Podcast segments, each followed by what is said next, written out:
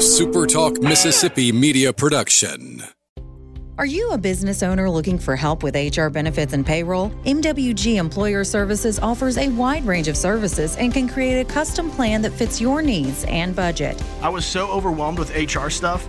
MWG Employer Services took all the stress out of it and even set up my payroll. I couldn't be happier. MWG Employer Services is here to help you succeed. Call us today at 601 206 7966 or go to MWGEmployerServices.com.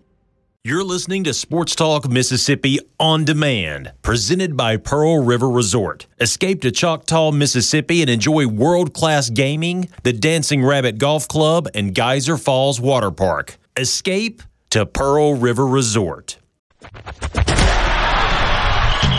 To the junction, in the grove, and to the top. This, this is Sports Talk Mississippi. On your radio and in the game, right here on Super Talk Mississippi.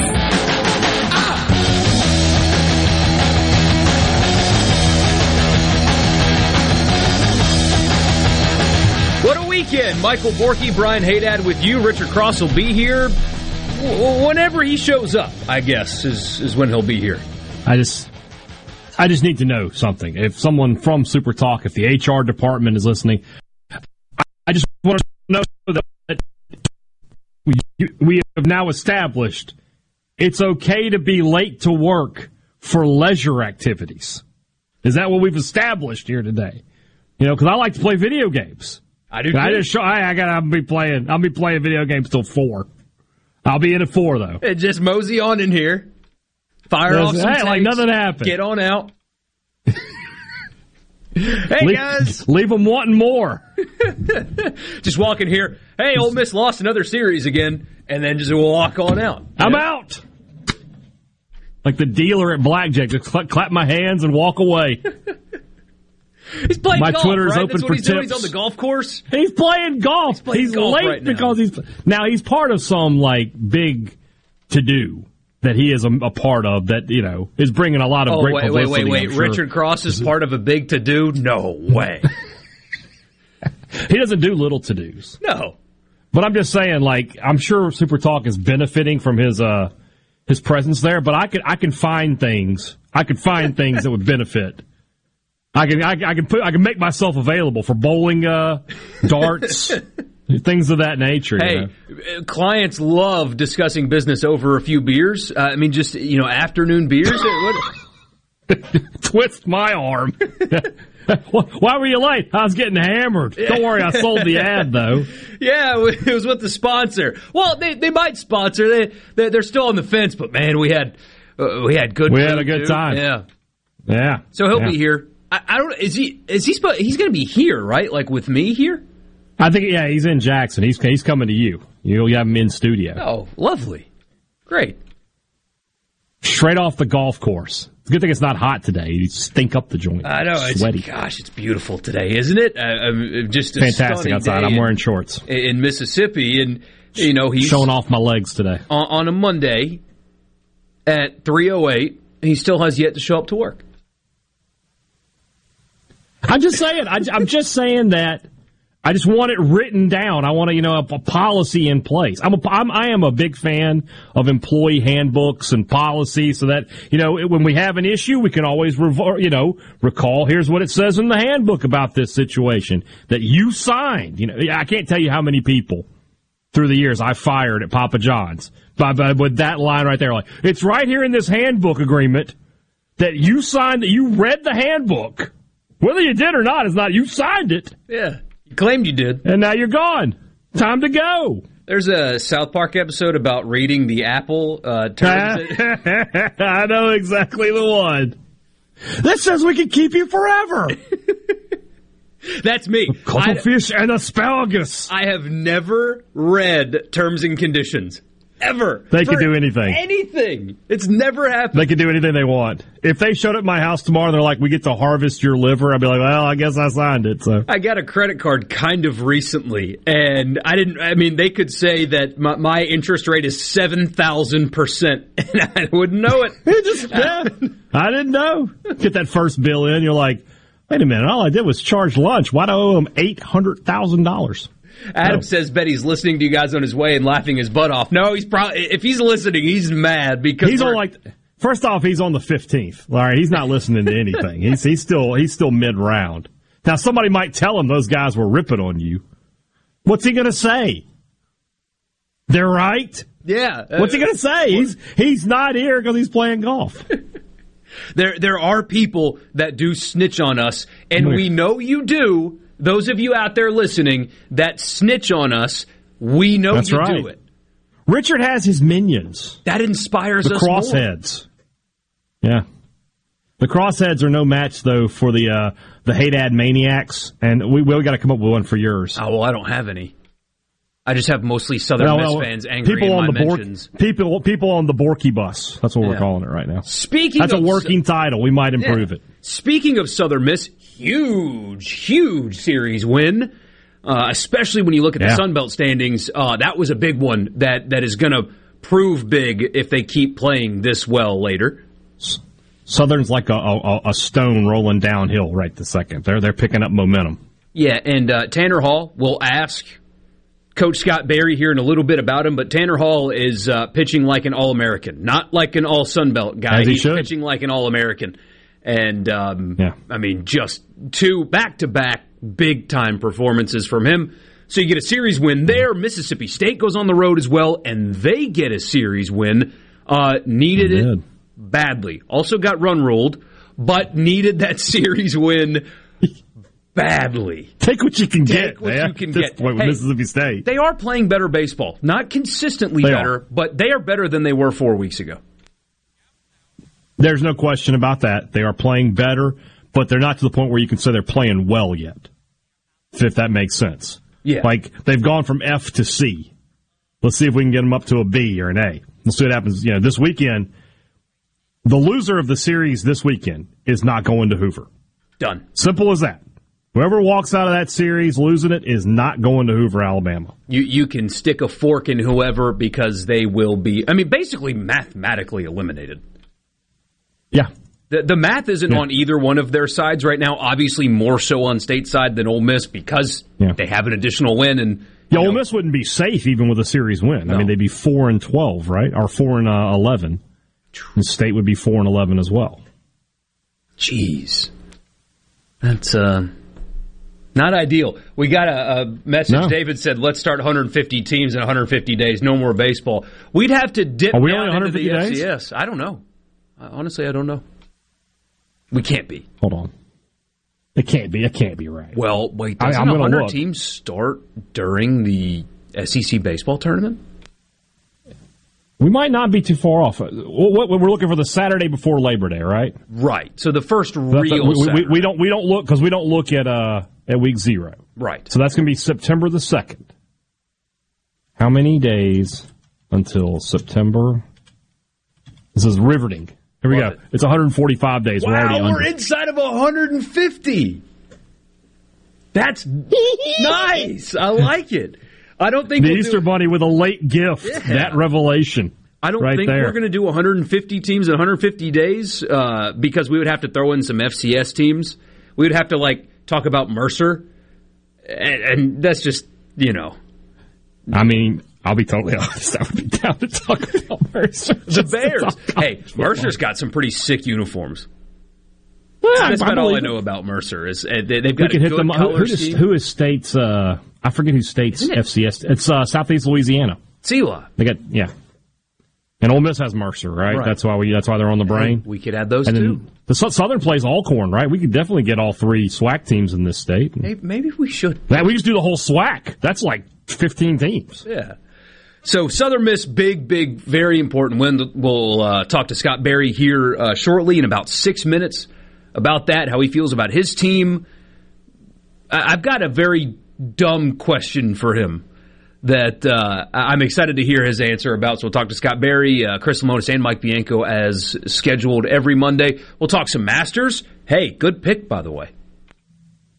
Well, you know, when you are the on this show, the golf expert, the renowned golf expert that I am, that you know, you got to come through with those kind of things. Neither Richard nor myself mentioned that the second best player in the world should win the Masters.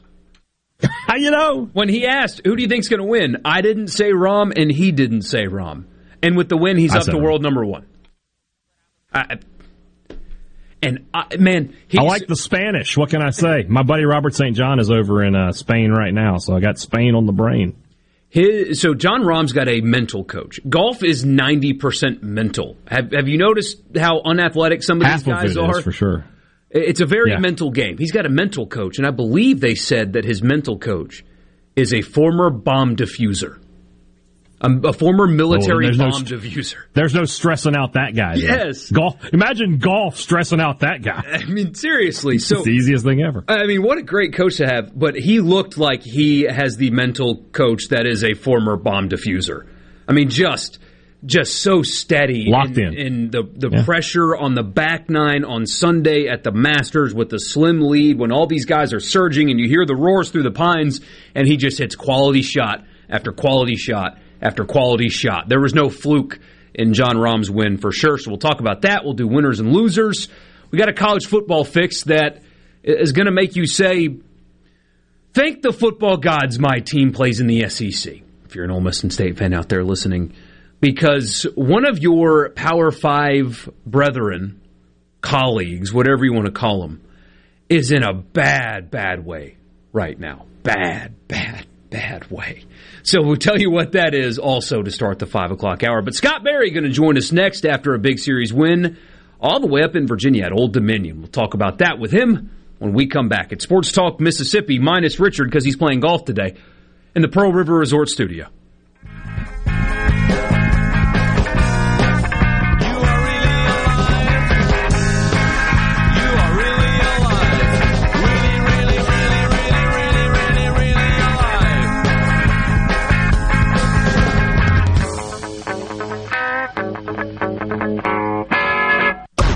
Talk Mississippi. Sports Talk Mississippi. Your new home for exclusive sports coverage here in the Magnolia State How do you like that? I love it. on Super Talk Mississippi.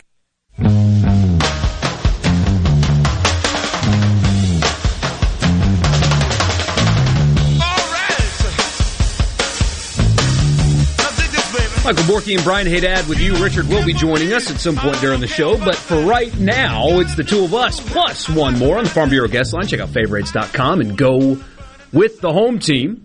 Southern Miss head baseball coach Scott Berry joining us right now. And, and coach, real quick, uh, uh, flight home from Virginia go okay this weekend? Well, not as uh, not like we would want it to. We got to spend the night. Uh, first time in my career where we missed a connection, and uh, we got to spend the night in the Charlotte airport. So that was a a little different, but I got to check that box as things uh, in my career that I was able to do. So I don't want to do it anymore. I'm sure when you were an up and coming coach, sleep in the Charlotte airport was on that list of accomplishments that, that you wanted to.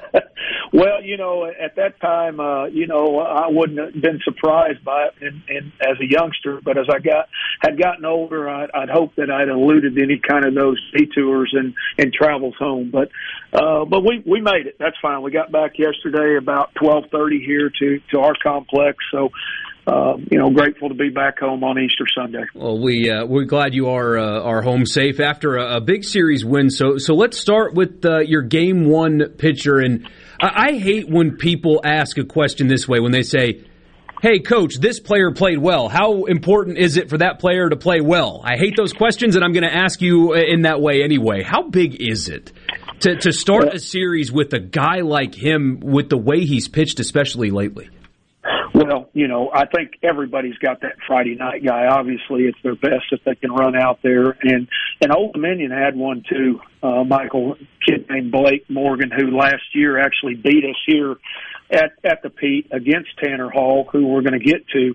Um, you know, Tanner gave up a three-run homer late in that game last year for for the Morgan, the true freshie freshman lefty, to to win that game. So it was a, it was a great matchup, great Friday night, actually Thursday night on a shortened week. But you know, I would put my guy Tanner Hall up against anybody. He's a true competitor. He's got tremendous pitchability, and he just goes at you and fills up the zone. That's exactly what he did. He was able to cover seven and two thirds inning for us, and and what what is so important on game one of a three game series and keeping that bullpen fresh.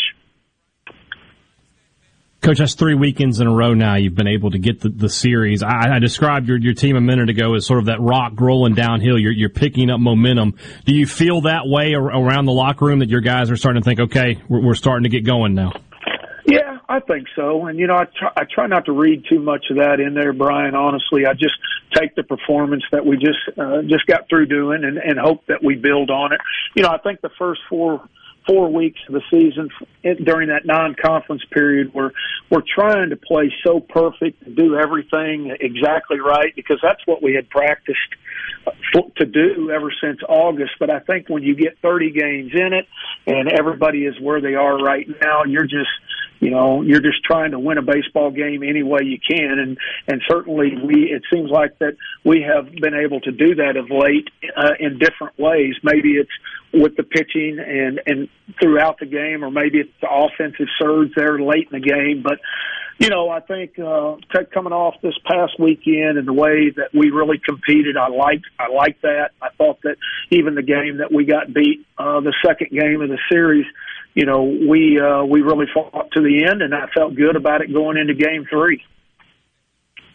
And now you've got a, a, big midweek game on top of of the series this weekend with Alabama. You get to go to Alabama. They're ranked they're they're 22 in the RPI right this second. This is a, a big opportunity for your team to put a, a nice statement on their resume. Are you excited for the challenge of going over there to play another SEC team?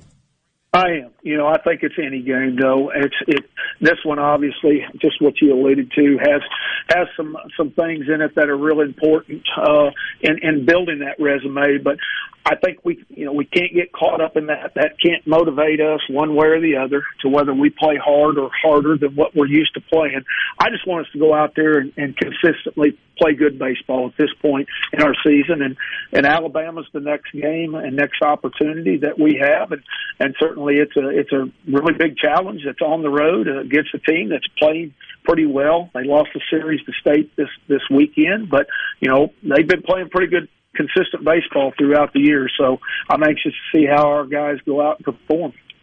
Scott Berry joining us in the Farm Bureau guest line. Coach, uh, of course, we, we always appreciate your time, uh, especially uh, this time of year where conference play is heating up. I, I know that uh, you guys, especially with your players, don't want to look at conference standings, but uh, where you sit right now, you've got a series win over the team directly above you, and then the other two teams there, uh, you have a chance later in the season uh, to capitalize there. Do you find yourself ever really looking at that and saying, hey, if we take care of business, we've got a shot with Coastal, we've got a shot with Louisiana coming up, we just got to keep playing consistent baseball and our chances will be there? Do you find yourself looking at those at all?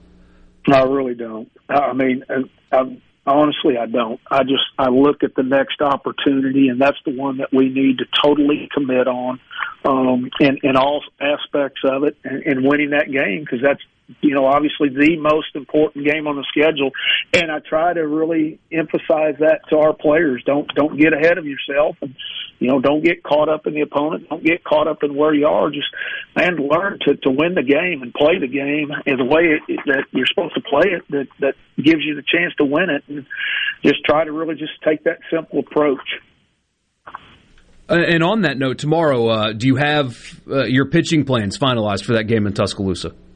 I do, but I don't know if uh, if Jack has released that yet. So I'm a little hesitant to to say anything right now because we were going to meet with the young man before before we okay. announced it, and so I don't really know. But we do have a plan, and and I'm sure it's going to involve several guys as well uh, with it as as we as we move for for this weekend against James Madison. And speaking of that, uh, of of pitching and and things of that nature moving forward. Uh, is there something psychological that, that you do with somebody like a Tanner Hall or your pitchers during the season? Is there any if somebody's on a hot streak, I guess is what I'm asking. Do you handle them differently than you usually do? Like, how do how do you approach somebody that's pitching as well as him to to not uh, maybe let him get uh, too far into his head and as the people used to say reading his own press clippings how do you handle a pitcher that's on a hot streak like this uh, pitching as well as he is, do you approach him differently? No, just stay out of his way. You know, in all honesty, I think that um, you know we talk a lot about how the game will humble you, and uh, to just you know learn to play even keel. Don't get too high, don't get too low. You know, don't play this game on emotions. And because if you do, then you know you're just you're going to be a mental wreck. Uh, you know, just learn to handle everything. The game's going to present itself with failures, just like it is successes. So you just uh, the best players that I've ever been able to be around and coach or you wouldn't be able to walk in the park and, and know if they're 0 for 4 or, or, or 4 for 4. I mean, you'd have no idea. They just learn to play the game at a, at a very even keel, and those are the guys that seem to play the game the best and play it for the longest. Coach, this is your first season in the Sun Belt. You're four weekends in. You, have you noticed any real difference between the, the quality of play with, with the Sun Belt versus Conference USA uh, a season ago? Do you feel like you, you have upped your programs sort of standing with, with being in the Sun Belt?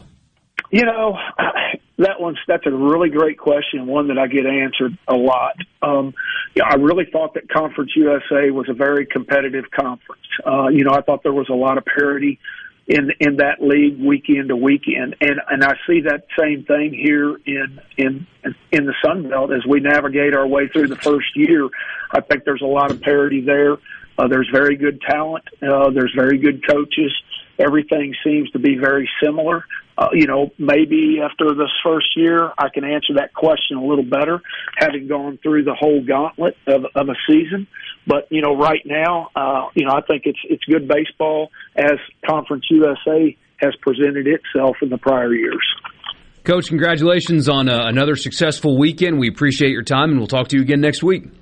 All right, guys. Thank you very much. It's Scott Berry joining us on the Farm Bureau guest line. Check out favorites.com and go with uh, the home team. Uh, just can't overstate how big that is. He doesn't look at the standings, but they do have those opportunities. He, uh, Coastal Carolina and Louisiana, the two teams above them that they don't already have a series win over on the schedule. So they're going to have the chance to, to win the Sun Belt this regular season, which when you look at, you mentioned RPI earlier, when you look at the strength of this conference versus the one they just left, um, that mm-hmm. that's huge. Opportunities looming. And with this Alabama game, I mean, they have, you would look at their resume right now and think they're probably not going to host, but they have the opportunity they have enough games coming up and their schedule is strong enough that if they can win those games, they're going to be in the discussion for, you know, it, will be, you know, the 14, 15, 16 seed kind of range, but they would definitely be in the discussion if they continue to win on the weekends. So, uh, always appreciate Coach. He's a, a class act. Uh, not surprising if you listen to this show long enough. It, it, doesn't surprise you at all, but he is, uh, one of the good ones, uh, no doubt. So we appreciate him. We'll talk to Chris Lemonis here in about 50 minutes and Mike Bianco in about an hour in 50 minutes. Looking forward to those conversations as well. 601 879 4395 is the text line. You want to be a part of the show? We'd love to have you. 601 879 4395. We'll talk a little Masters when we come back. I made an observation this weekend that apparently everybody else in the media made a different one. So I'll tell you what I mean when we come back.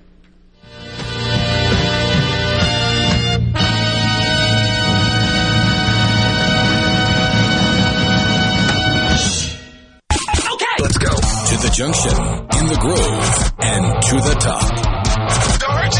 Don't hurt yourself. Sports Talk Mississippi on Super Talk Mississippi.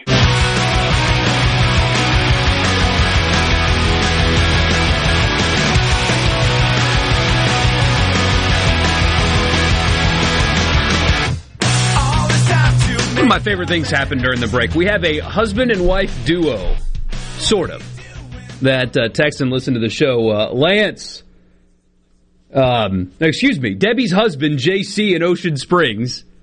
Uh, Debbie yeah. is is the one that cooks everything awesome. Yes, she does. That she sends us on Food Friday. So lucky guy over here. Uh, sends us a picture of him going to the Masters. So we have a husband and wife duo that texts our show now. I love that and appreciate that and I know you had a good time. Looks like you guys were having a good time, and uh, a good time it was. Jon Rahm Wims seems like a, really quality guy. I like Jon Rahm. I, I think he's in, the way he plays is interesting. He's an interesting guy. He, in part, uh, learned English by listening to Eminem. Uh, he's from Spain, went to college at Arizona State. But he considered Arizona State. Very good. Yeah, went to, went to Arizona State. Um, he just seems like a quality guy. He's a good champion. He's a great player. Obviously, world number one now. And we had great theater, and for a while there, there was like eight guys that were in contention. And yeah, the last three holes of the tournament were, were rather boring because Rahm just took the, the the back nine or the second nine, as they say in Augusta, by the horns and just wouldn't let go. For some reason, everything that I've consumed today from people like us, not the smart golf people, but like the talking heads, they're obsessing mm-hmm. over LIV oh, this was this was great for LIV or bad for LIV or LIV, LIV, LIV, LIV, LIV. And the broadcast didn't show Phil Mickelson enough. And I thought, okay, are you high? What what broadcast did you watch? But uh, what I felt actually watching the golf, aside from whatever's written in USA Today about how it would be Augusta's worst nightmare if Koepka won. Yeah, because that's what they're thinking. An independent entity, absent the PGA Tour, really would be devastated that a guy that they invited, there's no qualifying for the Masters, there's getting invited. A guy that they invited, a polarizing young star, winning their tournament is their worst nightmare? What are you talking about? There was nothing about the tournament, the play, and the way the patrons acted that was divisive in any way. It was just golf. That's all it was. But then I turn on uh, national radio today and it's, oh, I'm so glad that Rahm won because the LIV guys embarrassed themselves this weekend. I thought, why, how did you get that feeling out of the event? It would have been bad for the PGA Tour had Brooks dominated the Masters because they're trying to show that they've got the best players. And Rahm is very pro PGA Tour, very anti LIV, and him winning is good for the tour. But the Masters is not a PGA Tour event. Neither is the U.S. Open or the Open or the PGA Championship. There are people, I guess, that think that they are connected. Augusta National operates on its own. The Masters operates on its own. And for four days, we had compelling, interesting golf with big names playing at a high level the, the weather was a factor. It was interesting, and it had nothing to do with the two tours and Greg Norman being a bad guy. It, he wasn't even there. None of that was actually part of the product, and that's all anybody's talking about today. It doesn't make any sense to me at all. I guess I watched a different tournament. There were no shots really taken by the broadcast. They were fair to everybody. Phil was heavily featured. Brooks was in the feature. Nantz group. got the one shot in. Which Nantz one? got the one shot in where he's like, he's on the CW, the crosswalk. Uh, that yeah, was great. Uh, only in only way that Jim Nantz could, but it yeah. felt normal. That's all. It, it, was just about that, and for some reason, I, I, guess I'm the only one that that took that away. Phil looked a little uncomfortable. Oh. He looked like he was expecting to be jeered and stuff, and and he wasn't. He looked a little out of place, but he played incredibly well and the the, the patrons loved it. So I, I think that the the biggest issue is this: headlines are what generate clicks, generate views, and a drumming up the PGA LIV rivalry and drumming up, you know, the LIV players somehow. Because think about it, if you're if you're just a casual fan, you didn't, you know, you watch the last round, you sort of focus on the leaders, you didn't really pay that much attention and then I say, wow, the LIV guys, they really acted out. You're interested, right? Well, what did they do? I need to know. And then you listen, and then you find out they didn't really do anything. But I've already, what I always tell people, like, well, I already got the click. You know, I don't care how long you, you, you clicked on it, I won. So I think that says a lot of it. Is like they know that, you know, it's like search engine optimization. There are just keywords there. And if you put LIV and, and PGA and, you know, I don't know, bad behavior in, in the headline, people are going to click on that. People are going to yeah. want to read that. So, you know, we're just, we we, we, we, we complain about it, but we, we're the reason it happens. We get this message. Phil is the biggest draw in golf, almost zero, zero coverage of him in the first two rounds. That is just objectively false. Tiger Woods is the biggest draw in golf. And Tiger mm-hmm. Woods was on the course for those two rounds as well. He got the overwhelming majority of it because he's Tiger Woods th- that's what dominated the conversation. Phil is absolutely not the biggest draw in the sport. Not not anywhere remotely close. Tiger is is on a planet of his own, uh, and Phil over the last couple of years has seen that that draw drop. I think he's on par with guys like Spieth and Rory. Now he's more polarizing than those two, But I mean, I saw Phil shots in the first two rounds. I, I don't. I'm confused. I don't know what people are talking about. They didn't show Phil. Yes, they did. But you had Brooks playing extremely well, and you had Tiger on the course. I saw more Brooks and more Tiger than Phil because one is Tiger and one was dominating. I saw more Viktor Hovland because he was dominating there for a little while.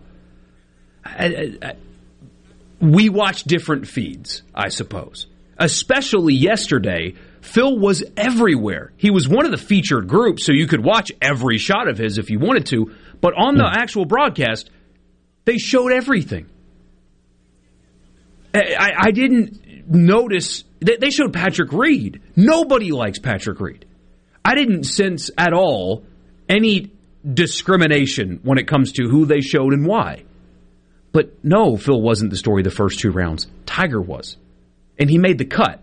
And then the weather got terrible and he couldn't continue. That's going to be the thing with Tiger moving forward. He he plays well enough to make cuts. The skill is there.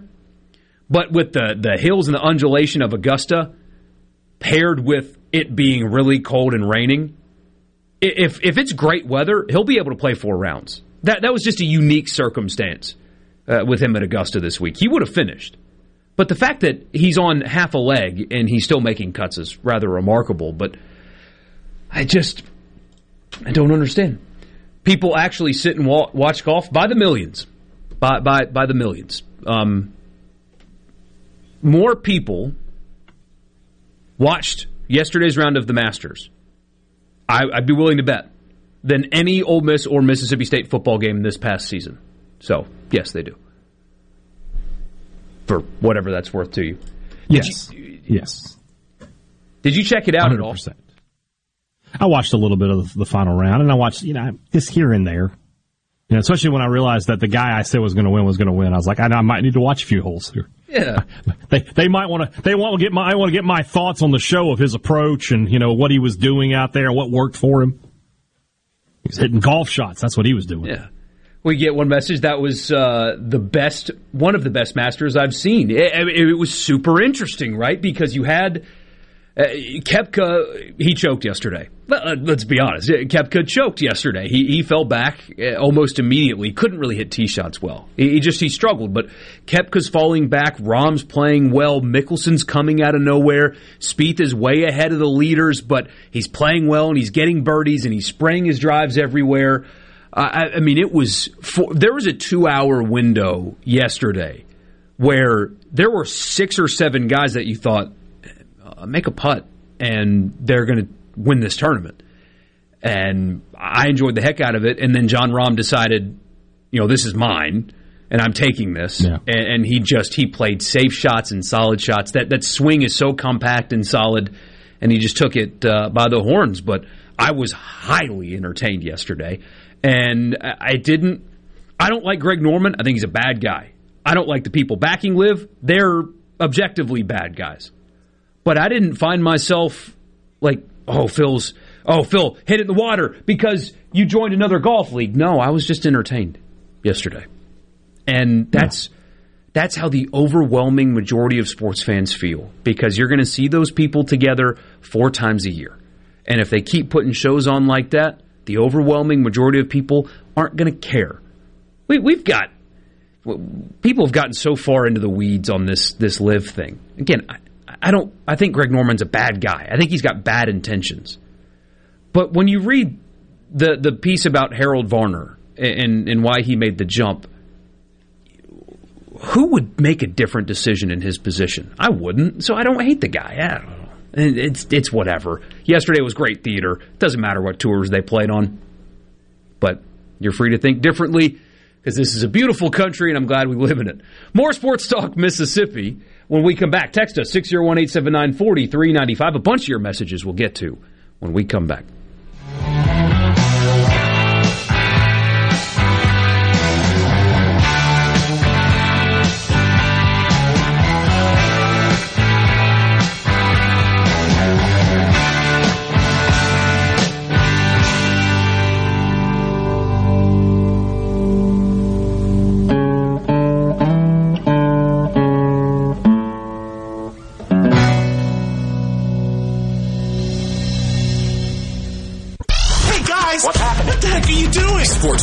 Mississippi on your radio and in the game. Sports Talk Mississippi.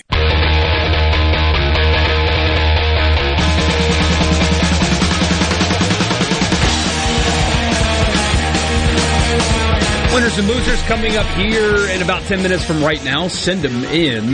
What do we ask for, man? What you liked from the weekend, what you didn't like from the weekend. I'm Michael Borkes, Brian Haydad waiting on Richard to show up after he played golf today. Maybe he's doling out his losses. I don't know. He's trying to like go through his scorecard right now. It's like, no, no, I had seven here. Remember, I into the woods, back onto the, the fairway, over the green, into the sand, putt, putt, putt. That was that Yeah. was what I had. Not eight. Uh, Richard Cross is the reason they don't put erasers on golf course pencils. uh, man, we get a message. He's only ten percent better at putting than I am. Yeah, as we learned. That's an objective As fact. we learned. The Masters is almost as good as the Bristol Dirt Race last night. One of you says, but he watched both uh, the fine, the third and fourth round on his phone. Yeah, man, the Masters app is outstanding. Debbie says Joe said he could see Tiger approaching the hole and could visibly see he was in pain. Yeah, he's. I don't know if that leg will ever get 100% when, when you look at the images of the side by side. He's missing things in there. Like, it's not a fully intact leg anymore. And we learned he withdrew from, what was it, the PGA? Because one of the screws came out, essentially. Yeesh. Yeah. So, um, yeah, the, the weather. I, I don't know if he'll ever get to play in an Open Championship again unless the weather's perfect. Now, those courses are much flatter, which helps, but the, the cold and rain really did him in. You could tell. I mean, especially when, when your feet are slipping and, and he doesn't have the strength of that leg. He's, but he made the cut. That's the thing. He made the cut. He played well. It just um, didn't uh, didn't hang on. Bubba says amazed at how fast Augusta National recovered after the trees falling. That place, Bubba, is bizarre in the best way. The next day, it looked like nothing happened because that's how they operate.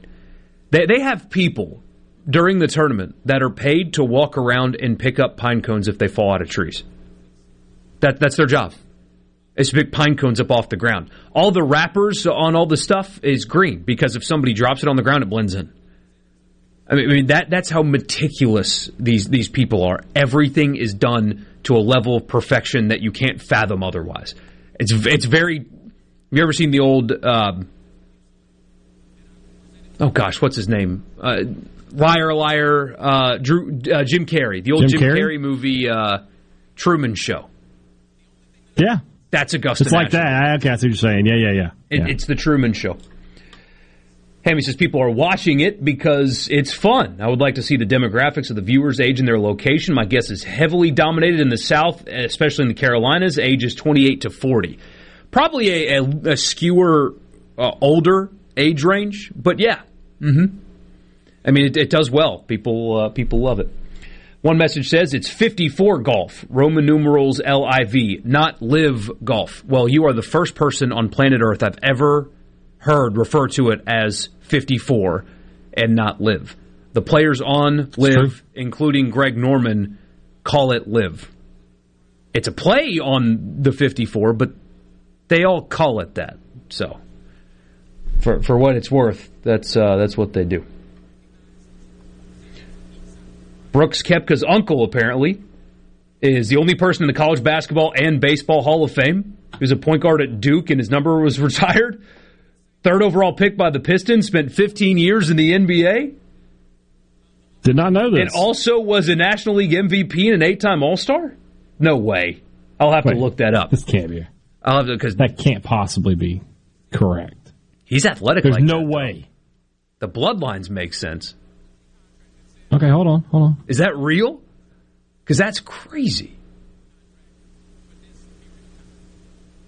So his his uncle is a guy named Dick Groat, which is an interesting name, and played played in the played in MLB for sure. I'm not seeing the uh, the the uh, NBA stuff though. So let me let me see if I can. I'll Wikipedia him when we get back. I'll uh, I'll have the uh, the full uh, everything done on him there. Yeah. So Chris says I like. he was an eight time All Star Wow. and in the NBA. He was the third pick overall. How about that? And he played a couple years in the NBA That's in the uh, incredible. NBA for, the Fort Wayne the Fort Wayne Pistons, not the Detroit okay. Pistons. Okay. Forgive us for doubting you. That just, you know. Wow. Okay, that's, a crazy story. Chris says, I like Phil, but Tiger has introduced millions to golf that they wouldn't reach otherwise. Exactly. I mean, th- th- Wow. there's no debate. There's no debate. You could make a case for his this guy being a Hall of Famer, by the way. 286 career hitter, eight time All Star, NL MVP, and batting champion in 1960, two World Series rings. Make a case. You learn something new every day, uh, apparently. Well, David says Tiger will rule the Champions Tour because they let you have carts on the Champions Tour. I think I don't think he'll play on that. I, I think when he's done, he, he's done. Uh, I don't know if he will uh, if he'll do that. CC says it's sad, uh, and he's afraid that Tiger might have to hang up uh, the spike soon. Johnny says he loves when the Masters falls on Easter weekend. Me too. And Freddie Couples making the cut. Another message says was awesome. Freddie is a master class in how to protect your body the, just the smoothest swing, and that's why in his 60s he can still play well and make the cut at Augusta. Nice guy, too. Had the pleasure of meeting him once. Winners and losers when we come back.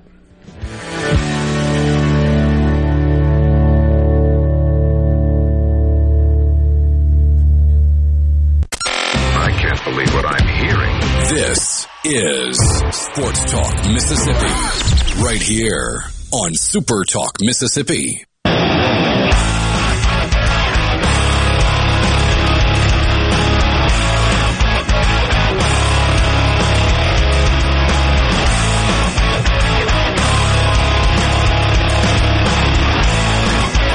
Michael Borky and Brian Haydad with you. It's hour number two, Sports Talk Mississippi on this Monday.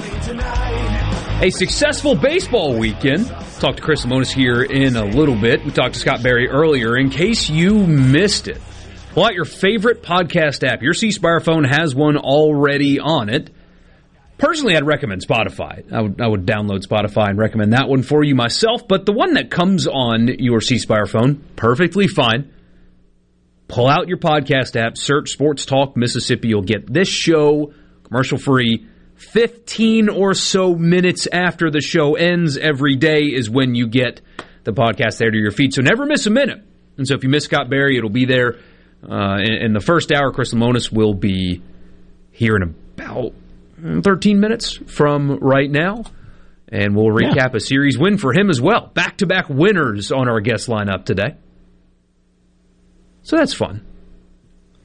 Michael Borky said that, not Brian Haydad. I want to point that out. Hey, w- love covering winners. Winning is fun. Always. Mississippi State baseball was fun to consume this weekend because they won. And uh, scam calls call me right now. I'd love to answer, but we've got to get. Oh man, I I would love to do that. I'm going to find a way to like connect my phone to where you can get audio like over the air that's not through my phone into the microphone because I love messing with those people. But in the meantime, before I figure that out, let's get to winners and losers. All I do is win, win, win, no matter what. We got winners. We got losers. Americans love a winner and will not tolerate a loser. Winner never win. What did you like from the weekend? What did you not like from the weekend? Text us now on the C Spire text line 601 879 4395. Brian Haydad, a winner.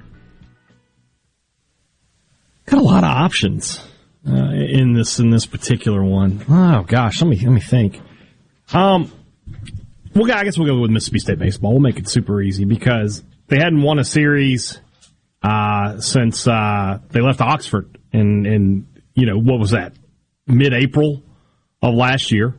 Uh, they finally snapped the SEC losing streak last week. Now they've gotten back you know back on track. I won't say that, but they're at least at the train station. They're considering buying a ticket.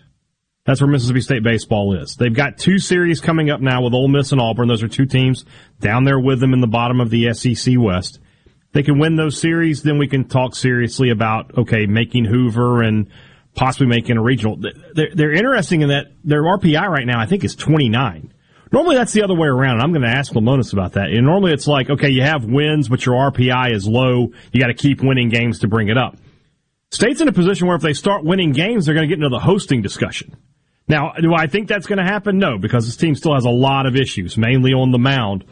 But it was good to see signs of life this weekend. It was good to see them hit the ball the way they did. It was good to see some of the pitching that they were able to get. There's there's a, there's a heartbeat. There's a pulse there with Mississippi State baseball. They got to keep it going. They got a long way ahead of them, but you saw some promising stuff this weekend. Not dead yet. Not yeah. not not dead just uh, just yet. Uh, my winner is the Chattanooga Lookouts. Minor league baseball started uh, over the weekend, and the Chattanooga Lookouts won a, game over the Rocket City Trash Pandas. I love minor league baseball. Uh, seven to five. But they scored those seven runs while getting no hit. The Rocket City Trash Pandas threw a no hitter and lost seven to five. They threw a no hitter and lost seven to five. They entered the last inning with a three to nothing lead. No hitter, obviously intact.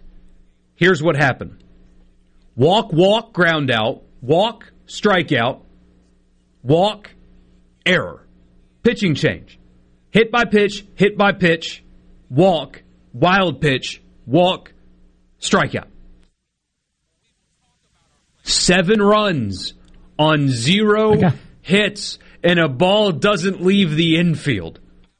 I got to go the other way on this. This is much more Rocket City Trash Pandas are a loser than than a winner. I, I, I got to go the other way hey, oldie, there, there's no pictures on the uh, win loss record. No, you're not wrong. You're not wrong. Could you imagine? You're I mean, not wrong. What What do you when the manager talks to the scouts later that night? What do you, What do you think he says? Like it's not like minor league baseball players are just a bunch of dudes, right? I mean, this is an independent league.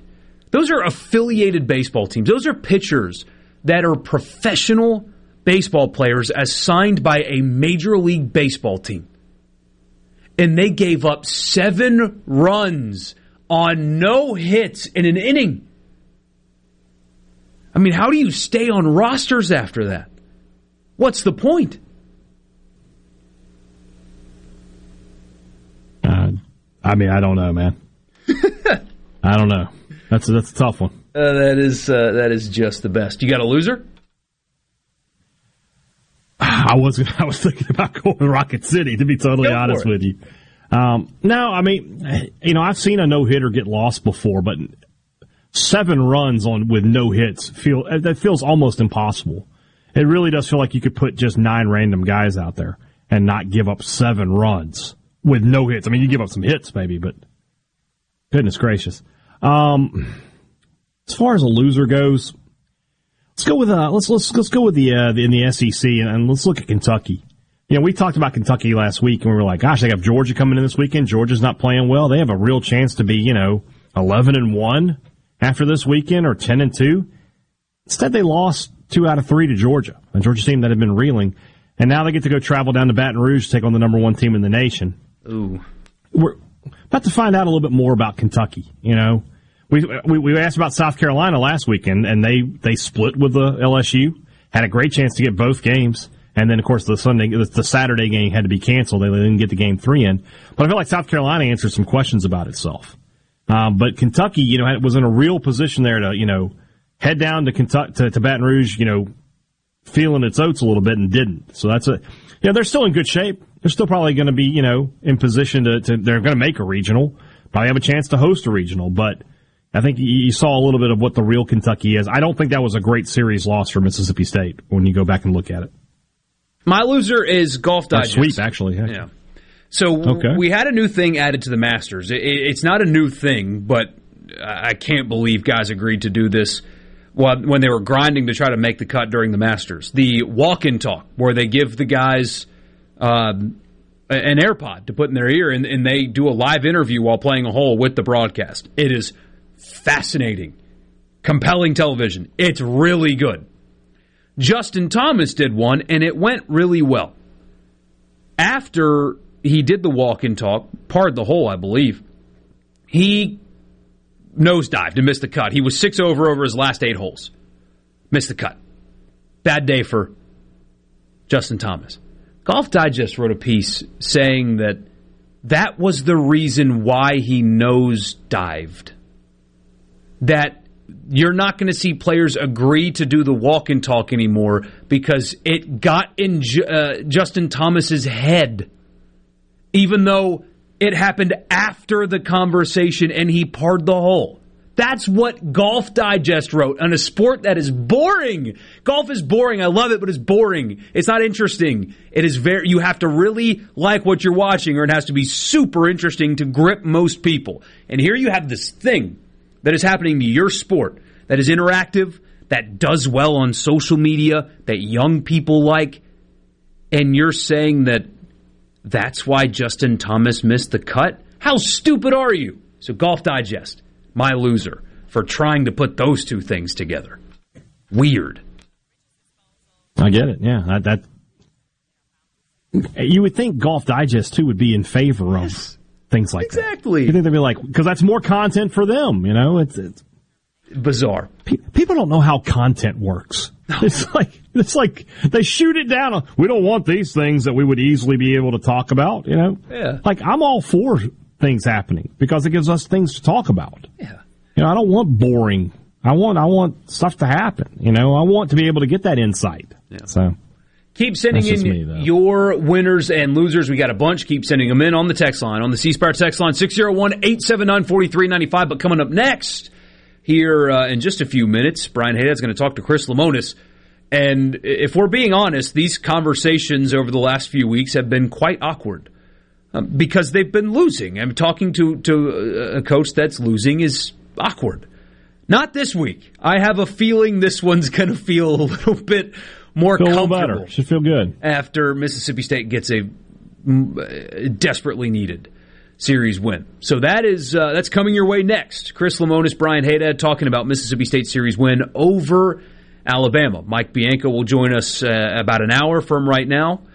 Uh, got an update on Hunter Elliott, by the way. We'll ask Coach Bianco uh, about that when the time comes. But again, coming up next, Chris Lemonis, his conversation with Brian Haydad. When we come back in the Pearl River Resort studio, don't go anywhere.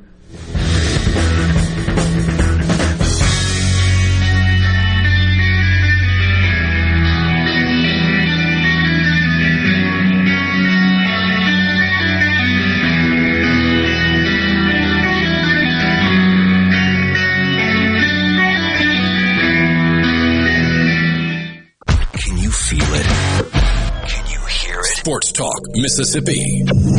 Yeah! On Super Talk Mississippi.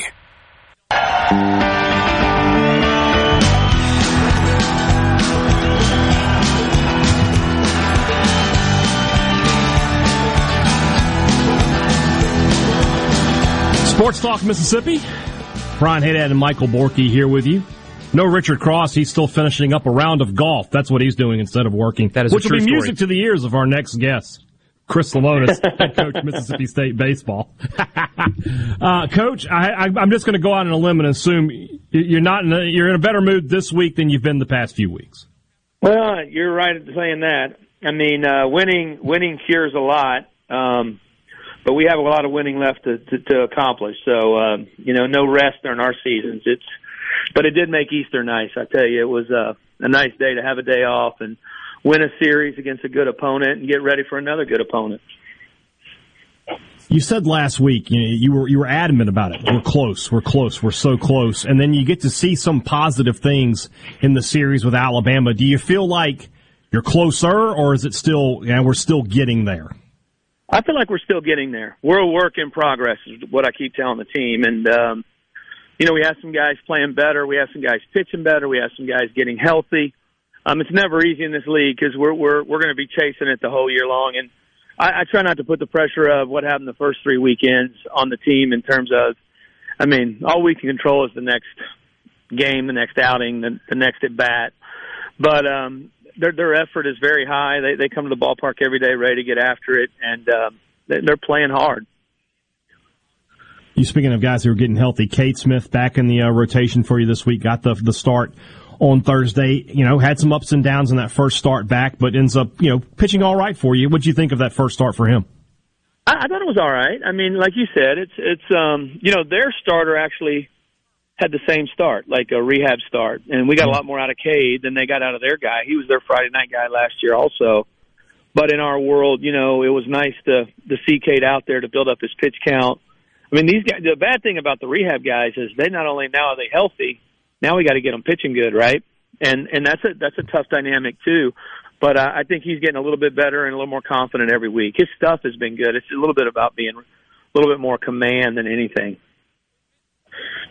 This is two weeks in a row for Jurrangelo that he's only thrown from the right side. Is that a decision you guys have come to, or is that something that's just happening because of, of his left arm is a little tired right now? What's what's the, the, the thought process behind that? You know, it's it's it's actually up to him. So it's not a thing where um, it's one or the other. You know, um, but it's just been it's it's a lot on him. That's what people don't realize. It's a it's a lot to prepare every week. It's a lot to do. Um, you know, will it, will he do it again? You know, I don't know. I've I've left that decision up to him, but also wanted him to know it's okay if you just went right-handed. You know, and so um, I mean, just warming up for a game takes twice as long as everybody else. You know, warming up yeah. between innings, you're running out there. It's just a that dynamic is is a lot when you're on this type of stage with this type of publicity and TV and everything else. Just um, so you know, that's kind of what what that's about. It's crazy when you when you talk about it that way because you don't think about that uh, as you know outside of yeah. the program. Like it just occurred to me, it's like yeah, he has to warm up t- two arms. He can't just you know yeah. decide okay, I'm going left here and haven't had that properly warm up. That, that's that's an interesting way to, to, to put that. Speaking well, of freshmen, what happened? last uh, week, what happened as as time went on? Like you know, one breaking ball is not as sharp, right? And you know, it's hard to keep one sharp when you're trying to keep the other sharp, and that's the dynamic he's in right now. So Will he throw it both? You know, he could. Um, but you know, it's, it's kind of his decision and how he feels. Speaking of your freshman, obviously, you know, with Jurrangelo there, last week Dakota Jordan sort of took off for you. Got back to that point where you thought he could be, you know, preseason. This past week, Ross Highfield has a really good week for you. How pleased are you with the progression from your freshman hitters these past couple of weeks? Yeah, we're we're pretty fired up. I mean, you know, we, we knew we'd be young in some areas. Um, but we had some special players, and our young kids are kind of making that maturation process from being a freshman to to being an SEC player. And Ross Highfield and Dakota were such big pieces in the weekend series. I mean, they're just starting to play well. They're starting to get comfortable. They're not.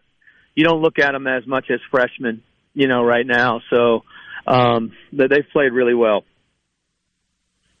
when you look at SEC stats only, you know, Hunter Hines and Kellum Clark, who are, you know, those are your two big bats. Those are two guys you would expect to deliver for you, but they have. They've been playing really well since conference play start. Do you think they can continue to carry this team, all, you know, throughout conference play? I think they can. I mean, ours is a team effort. You know, I know we've we had some weird weekends in there, but I do think it's a team effort with this group. And we, you know, we, you know, one of my problems is that you know I got Bryce Chance back, you know, who's one of the best hitters in the league. Like I got, you know, and I have some really good guys that are just sitting here waiting. I, I, I wish a couple of them could pitch you know, but um, you know, offensively, we just have, we have a good group. You know, we feel like one to nine that could really put some pressure on people. So, I think the strength of us is our depth, you know, and and the, and the length of our lineup at times. So, um, yes, we need Hunter Hines and Kellum to be as good as they can be, but you know that that whole group as a whole. I mean, this past weekend we played well, and you know, Colton Ledbetter, probably our best prospect, was just okay with for the first time all year. So, you know, hopefully we get him back at, at full throttle and, and playing well we used to talk about Landon Sims, and, and, at least in the press box, we would say if you heard when you heard the still of the night, you knew the game was over. With, with Nate Dohm going back to the bullpen, the way he pitched on Saturday, you know, giving you four innings as well. Are you starting to get that? You know, not I mean not the same vibe. Landon Sims is an incredible talent, but where you right. feel confident, hey, look, we've got the lead with this guy coming in, we're going to be okay. I, I do. I, I do feel like that. Well, I feel like when we throw Nate Dohm, you have to beat us. He usually is in the strike zone, you're going to have to hit a couple balls in a row to beat us at that point. And he he thrives in that moment. Just you know, a lot of kids don't thrive in that moment. He does. And you know, the key for us is I'd like to see us get you know Aaron Nixon's one we haven't you know coming back off rehab, getting him in the right spot, getting him in some comfortable situations because he's that type of guy too. You know, that that would really be a big boost for us. With, with Dohm, you know, he threw four innings for you in, in one outing on on Saturday. Is he a guy that can go twice in a weekend, go two innings here and two innings there?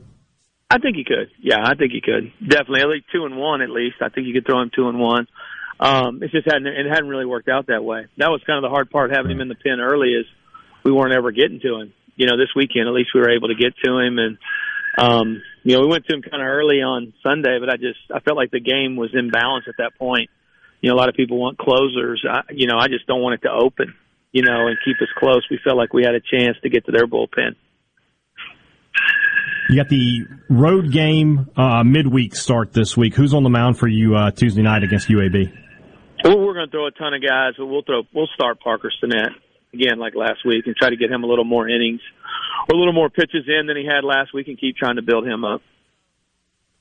And then, of course, you look ahead to the weekend. It's Super Bulldog weekend. You know the crowds are going to be huge, and of course, you add to that it's it's Ole Miss. That's a series. You know, you haven't lost a series to the Rebels. Mississippi State hasn't lost a series to them uh, in, in I think seven years now. And they're a team that's you know sort of having that national championship hangover the same way your team did a, a season ago, but at the same time, still a dangerous team. You know, are you excited for what this weekend's going to bring? I did not even realize that was this weekend, Brian. Like this weekend, Super Bulldog weekend.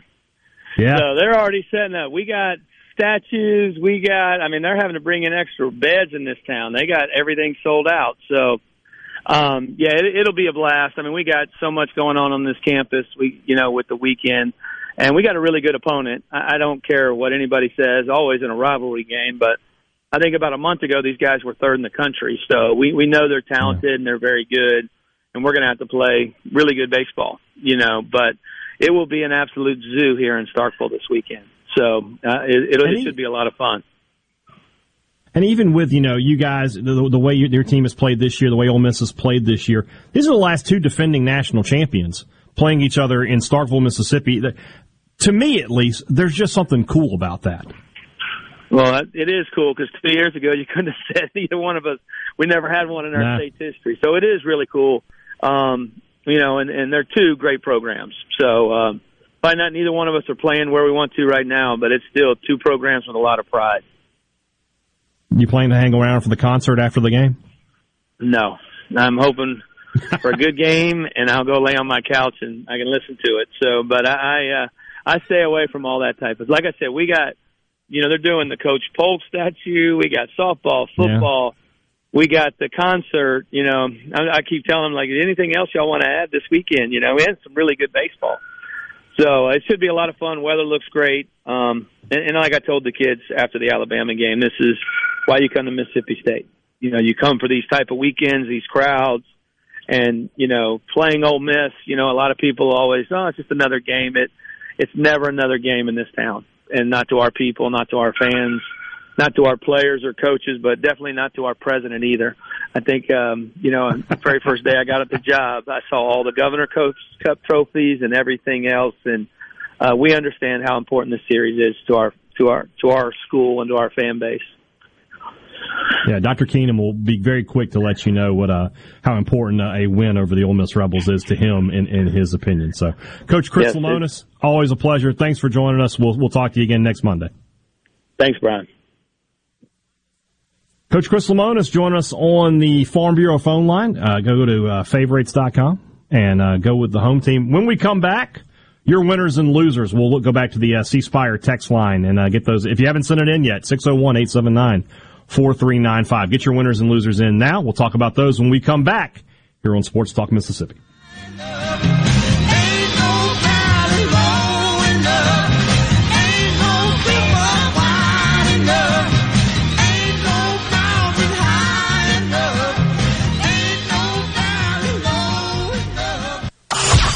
Listen to it at work. At work. Sports Talk Mississippi. Sports Talk Mississippi on Super Talk Mississippi. Did you get that memo? Yes, sir.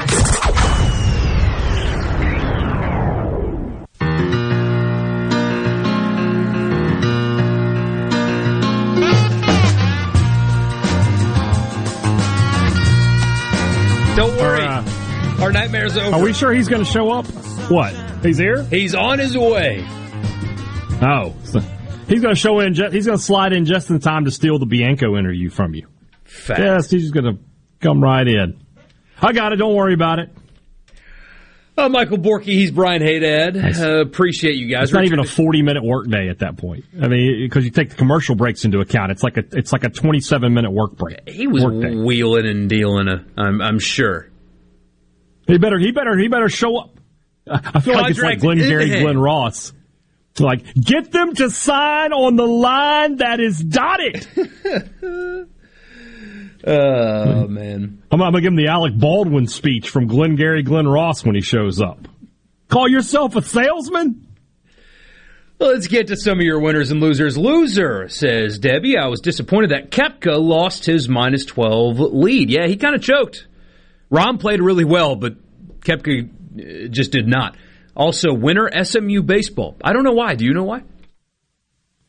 I don't know what they did. Uh, let me look them up while we're talking.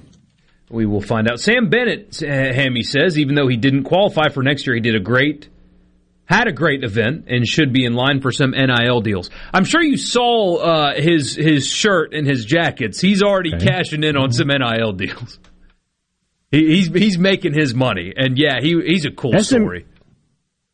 SMU doesn't have a baseball team, so I don't know what's going on. They might be getting one. We uh, will have to get some clarity from Debbie. So, if I understand the, the story correctly, Sam Bennett's father two years ago passed away from Alzheimer's, if I remember the, the story correctly. And, and the last um, memorable form of communication was a handwritten note that his dad wrote to him. And uh, with Alzheimer's patients, as, as you can imagine, the note you, you can barely read it. It, it looked like it was really hard for his dad to write. But he took that note and tattooed it on his left forearm. And I forget what the phrase was, but it was encouraging. It, it was something like just go out and, if you want something, go out and do it. Something like that. I'm butchering this story, but a handwritten note from his father who passed away, uh, tattooed it on his left forearm. So every time he grabs his club and looks down, there it is. And, awesome. and, and hearing him describe that story uh, and then playing well at Augusta was he's going to be a star, I think. Although he's not that young, so he was an amateur, a college student. He's 23, uh, so he he will be turning pro here very soon, and, and he'll be good. I mean, to play like he did for a first timer at Augusta was uh, was special, especially considering his uh, his story.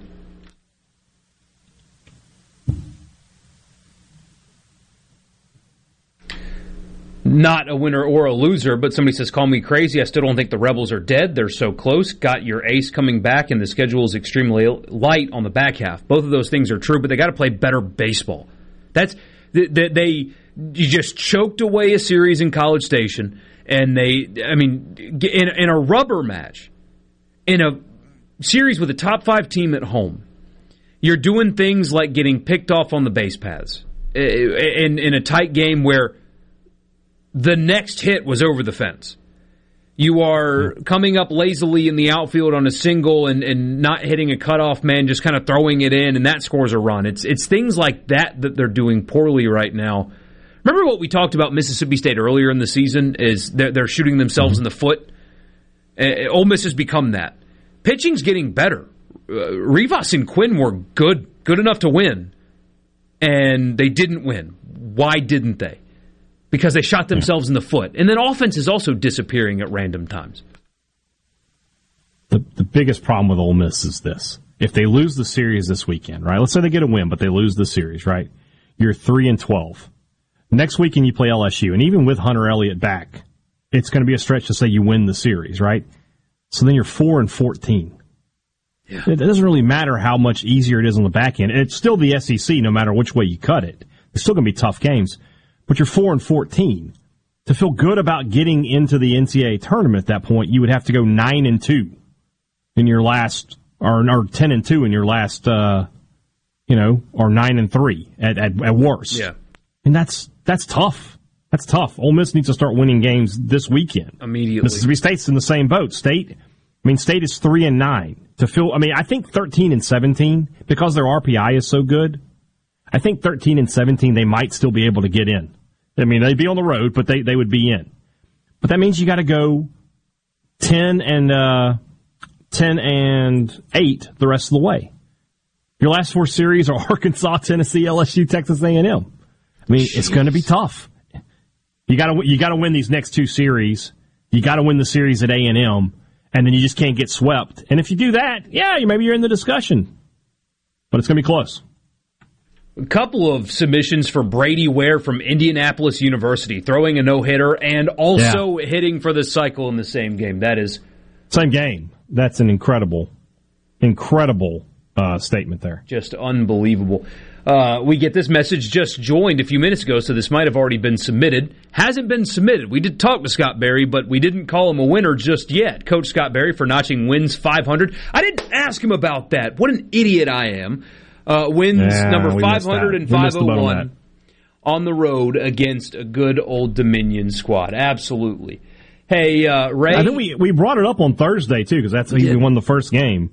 We did bring it up, but we did. We should have asked him. We we we apologize for that. Yeah, yeah. That's um. Oh well. Oh well. Uh, Ray, we see your message. I agree with it. I just hope you understand that I won't be reading it on on the air. Um, but Absolutely not. but I agree with you. I, I do. I, I, I do. Dwayne says, "Loser me, eastbound on twenty could not get us until you crossed the Mississippi River." Yeah, you get us in all 82 counties, but once you once you leave those counties, sometimes you will you will lose us. So uh, we appreciate you listening, Dwayne, and uh, safe travels for sure. We get one message: Why can't State field baseballs? We are last in every fielding category. Not a winner or a loser, but hey, we appreciate you. It's weird. You know what's what's interesting is you know Lane Forsythe, a guy who's you know been a good defender for State the past couple seasons, been awful this year. Just just can't stop making errors. Don't know what what the, the deal is there. It's got to be something mental. I mean, there's no, you know, you don't just stop being a good fielder. Right. So, see how that pans out. Winner Phil Mickelson, yeah, man, played well. Uh, played well, and uh, earlier in the week it was uncomfortable. He wouldn't do the interview. Apparently, he was weird at the champions dinner, and you could kind of feel that he was a little uncomfortable on the course until he swung the club. And he played well, and it's you know, as we talked about before, I don't like Greg Norman. I think he's a bad guy. I don't like the, the backers of LIV. They are objectively bad people. Frankly, I don't think Phil's all, all, all that squeaky clean either, and that's putting it mildly, but watching him play well is fun. And I had fun watching him play well yesterday. Uh, no doubt. Uh, don't wait to do something was uh, was the handwritten note that, that his dad wrote him. That thank you for uh, for that. Yeah, it's um, got got emotional when they explained that story and showed the tattoo. I, man, um, we get a loser for Ole Miss defense or a particular player. Yeah, I mean you you can't do that in rubber matches, and and that happened, and you can't have that happen and win games. You, you, can't you can't be lazy in the field in close games in a rubber match of a must-win series. Can't do it. It's just it's got to be better. David says State and Ole Miss need to break the old uh, Coach Ron Polk playbook and turn to the fundam- fundamental drill series.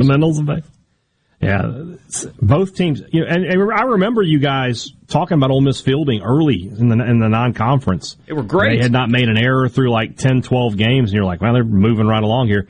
And it, SEC play hit that team like a truck. I mean, Coach Lamota's mentioned it. They were, you know, they were what in the top five when they played Vanderbilt the first weekend of yeah. SEC play.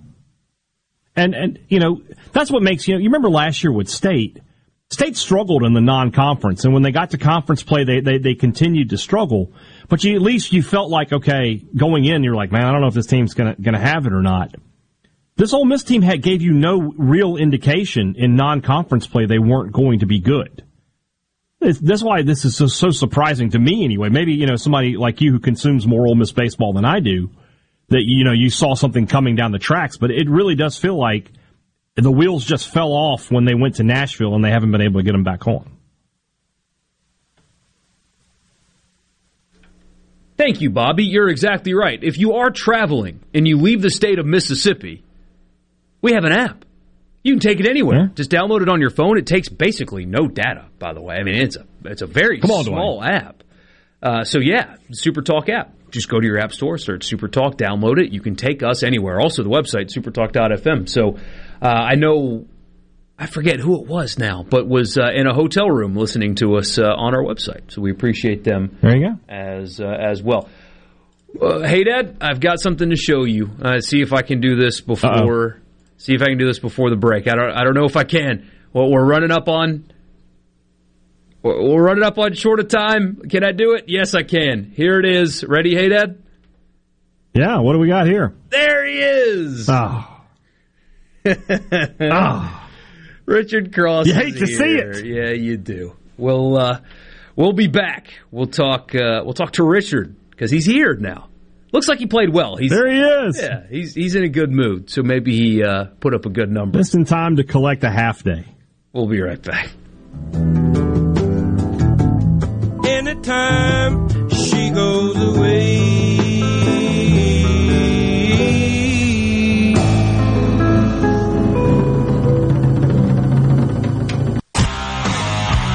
do next? Keep it moving, buddy. You can be a part of Sports Talk Mississippi. 888 808 8637 on Super Talk Mississippi.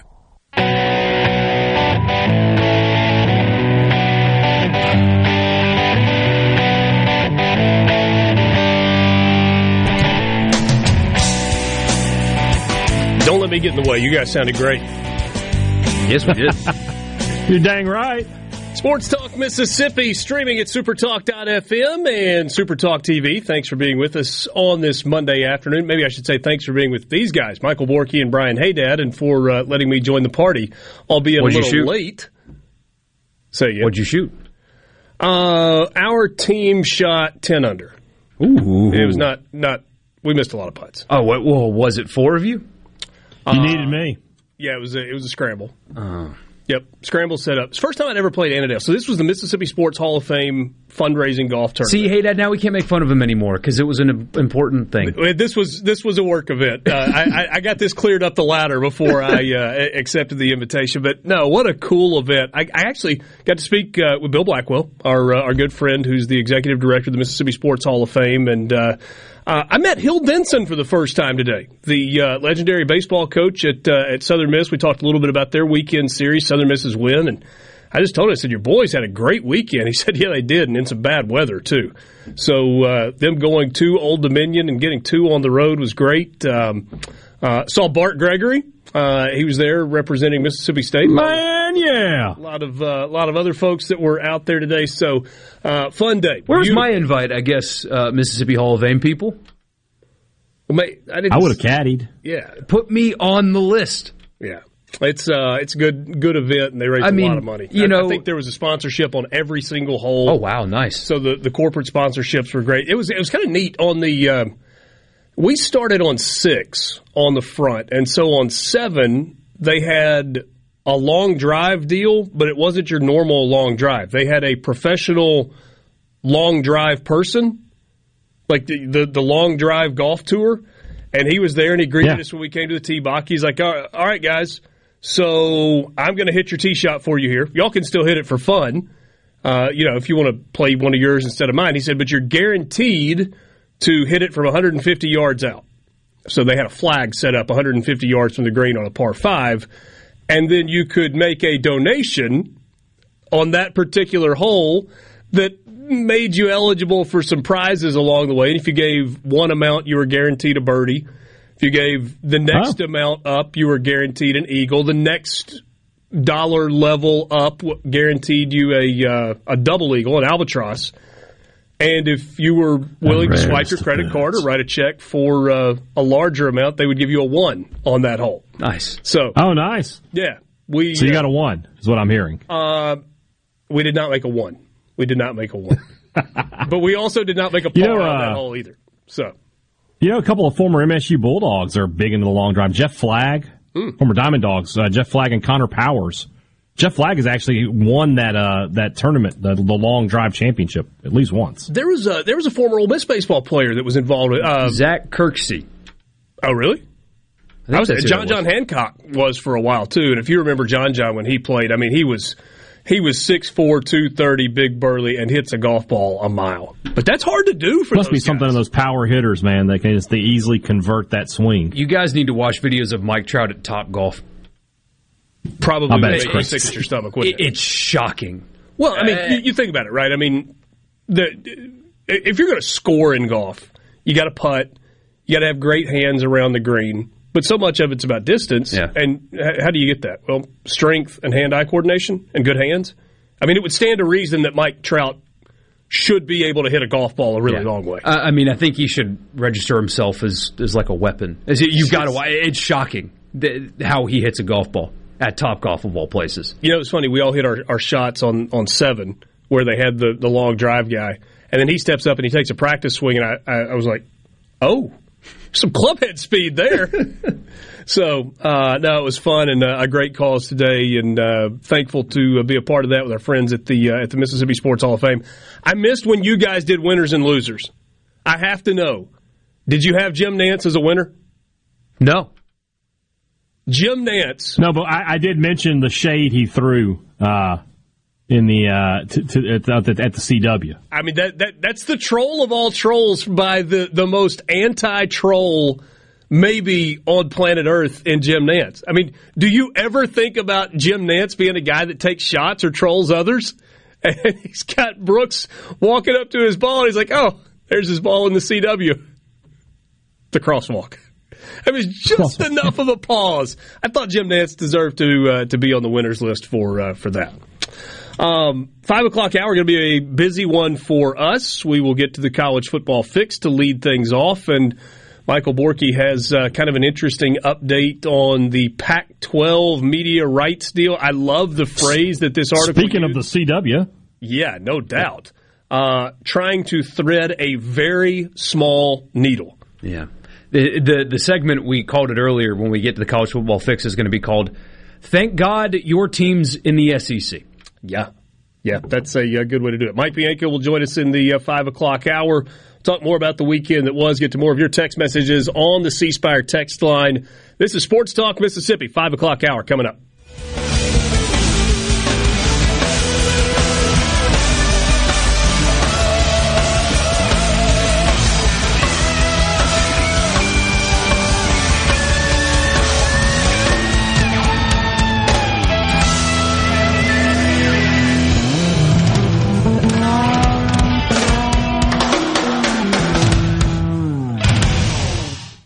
Sports Talk Mississippi.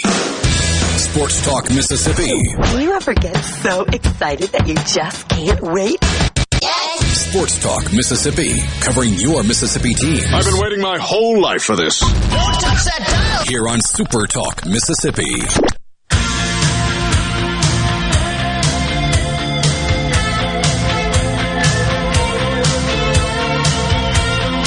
Welcome back. Five o'clock hour on this Monday. It is Sports Talk Mississippi coming to you from the Pearl River Resort Studios. Pearl River Resort, the home of the sports book at the Golden Moon Casino. For more information about everything that is happening at Pearl River Resort, visit them online at pearlriverresort.com. Richard Cross, Michael Borky, Brian Haydad, thanks for being with us. Love to hear from you on the C Spire text line, 601 879 4395. Give your business the edge with gigabit fiber internet from C Spire Business, backed by world class IT professionals who live where you do. That's right here in C Spire country. Again, the C Spire text line is 601 879 4395. Uh, let's jump into this story for the college football fix.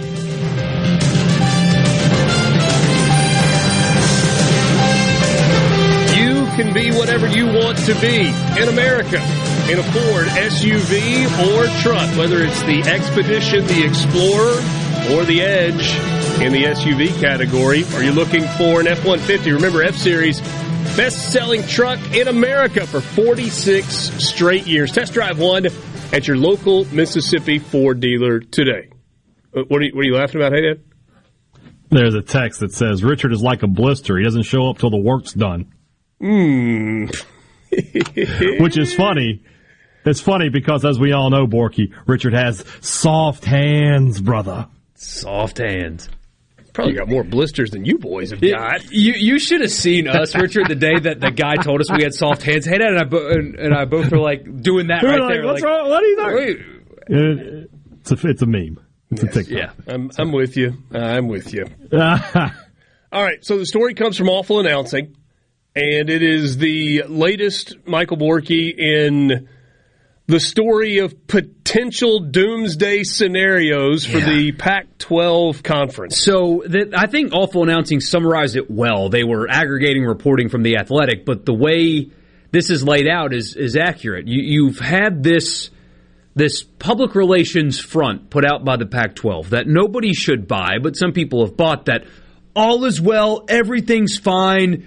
TV deal coming. Like, don't worry, attention to the man everybody. behind the curtain. Yeah. Oh, it's. Uh, I don't know what movie it's from, but the meme where fireworks are exploding in the background and the guy's saying, "Please disperse. Nothing to see here." Yeah. That's been the Pac-12's media rights negotiations. It's they're they've had a united front and we're all together and we're negotiating with all these partners and stuff. And then the athletic reports that they are in conversations with the CW to air their sporting events. The which, same which, in fairness, is available in most markets. you can get it. You probably have it if you have a package. Yeah. You can get it. The problem is And now, like if you have YouTube TV or Hulu or whatever, I, I don't know if you get it there. I think I do. Maybe. I think so. I never miss Titans, so you know I've got it. Okay, well that's good to know. But yeah, I mean, if you've got like a local cable package or maybe a over the OTT streaming package, whatever, you can get the CW. Yes, and so that is a plus compared to the Pac-12 network or some of the streaming services that they have apparently been in talks with. The issue is it's not a sports network. Now they did buy LIV, but that's 10 soon to be 14 events a year. Right. So otherwise the Pac-12 football lead-ins are going to be One Tree Hill or Supernatural or something like that. Whereas on ESPN or Fox or whatever, you've got these highly produced pregame shows or another game or at least another sport leading in mm-hmm. to your events. Instead, again, it's Supernatural, it's One Tree Hill, it's I don't know, Vampire Diaries or whatever, leading into Stanford Cal. It's a, it's a lot of teen drama. That's Yeah. what I'm hearing. Yeah, and I mean, you know, I mean, look, there's a reason, and and even though fans don't like it, there's a reason that ESPN has put marquee games in the 11 a.m. time slot. Right there, there's a reason that Ole Miss Kentucky was in that slot. There's a reason that Mississippi State Texas A&M has kicked off at 11 o'clock on ESPN, and it's because it is a game that people will stick around for following a three decades old established pregame show that is al- almost like going to church on Saturday mornings for a lot of people. It, you know, whether it, it's part of their routine on Saturday morning. It's game day and it rolls you in. And so there's a huge lead in and a carryover audience plus the people that come just to watch the game. In the case of the Pac 12, if you're talking about the CW at whatever time, I mean, I guess they could have some sort of a pregame show. And, and I would think that they would, but you're just asking people to go to that channel to watch that game. And your point is, it's not so. I mean, even if CBS, you know, for the two thirty window on CBS for all of these years, there was a half an hour pregame show, like Yeah. college football today or whatever it was called, that rolled into the game. But CBS carries sports, right? I mean, it's either golf or the NFL or college football or And it still has the brand. I know uh, linear Right, TV is right, right. going away, but Fox and CBS and ABC still carry a whole ton of weight. So it appears with the departure of Southern Cal and UCLA that in order for the Pac 12 to get a reasonably good TV deal, they're going to have to expand in terms of teams. And I don't even think it's about expanding footprint anymore. It's, you know, markets, I guess, to some degree. And it appears that San Diego State and SMU are two of the more likely, if not the most likely. And what's the streaming service thing going to be like? So Apple has kicked around the tires. They, they've kicked the tires on this a bunch. But the thing that has been reported by The Athletic, by Andrew Marchand, by John Ourand at Sports Business News and others is that Apple is not in a hurry to do anything. And going through the contract process with Apple is like getting a months long colonoscopy. Like, like it, it just never ends, and their lawyers just take all this time in the world, and so it's really hard to jump through all the hoops to get that done. And is that what you want, right? I mean, do you want to be on Prime Video? Do you want to be on Apple Plus? Maybe in 15 years or but less. not today, right? Not as your primary. And, and the issue that they're going to run into, on top of it's hard to find, and as a sports fan, it's still a habit. If let, us say your team's not playing on a Saturday, you got an off week. You, you take the kid to the soccer game, and then you get home, and what's the first channel you put on? ESPN. ESPN. And so, uh, not only are you not like the habitual place to find, your games aren't compelling either. Yeah. So, like, people would go to the ends of the earth to watch Alabama football. I, I love this piece of the story, Borky, where it says rivaling updates on the Pac 12's progress have been fr- frequent with leaks aplenty. Read one article and you'll get a narrative of everything is fine, everyone is happy, we're almost done, don't worry about it. However, there are also quite a few updates that seem to say, man, that iceberg is really big and we are headed right Yeah. toward it. And you may be asking, you know, why is this important? Why? Because I think at the end of the day, this could lead to more realignment. That that's that's what's happening here. If they sign a very low bar deal with the CW, and the Big Ten's engaged in conversations with Oregon, uh, that kind of thing is what's going to follow. Well, and and maybe even more likely than that, Bobby Robbins, um, Robert Robbins, the president at the University of Arizona. You may remember that name because his name surfaced when Ole Miss's job was open years ago. There's some ties there, whatever. He has been very open about saying we're not in a hurry. We, talking about the University of Arizona, kind of believe we've got options. Our preference is to stay with the Pac 12, but we got to wait and see what this TV deal is. And he's been optimistic that they were going to get it done. You've had other presidents who've spoken out there like, you know, we need Bobby Robbins in the room negotiating this deal because he's incredibly optimistic it's going to get done, and it keeps not getting done. And and so maybe somebody of that ilk needs to be the one negotiating because it hasn't happened yet. Yeah. But Bobby Robbins has also been very open about saying, you know, w- w- we've got to see.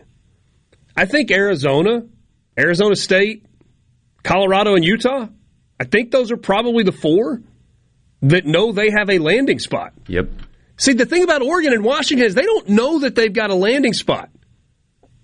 It feels like those two universities probably would like to go to the Big Ten, but we're not sure that the Big Ten wants them or needs them. Especially if Notre Dame changes their mind. Yeah, which that's not happening. No, but No, if you're the Big Ten, you can afford to wait. Yeah, I listened to a uh, to a podcast with Jack Swarbrick not too long ago, and he said, "Look, he's like, we're not going anywhere unless there's not a clear path to the national championship, to the playoff for us, and we can't make up the money that we need to make through TV revenue." And right now, neither of those things are an issue, and so they're not going to give up their independence that they value so dearly. So, the reason this whole story comes out is because of the role that maybe the CW plays in this. That's the athletic. They say the delay may be in part because of the emergence of a new potential partner. Two sources indicated there have been recent discussions between the Pac 12 and the CW, a national over the air broadcast network better known for scripted shows like Gossip Girl, Supernatural, and Riverdale. We'll see where this goes. Sports Talk Mississippi. Coming up next, we'll go to the Farm Bureau phone line, check out favorites.com, and go with the home team, Mississippi Farm Bureau. Mike Bianco joins us on the other side of this timeout.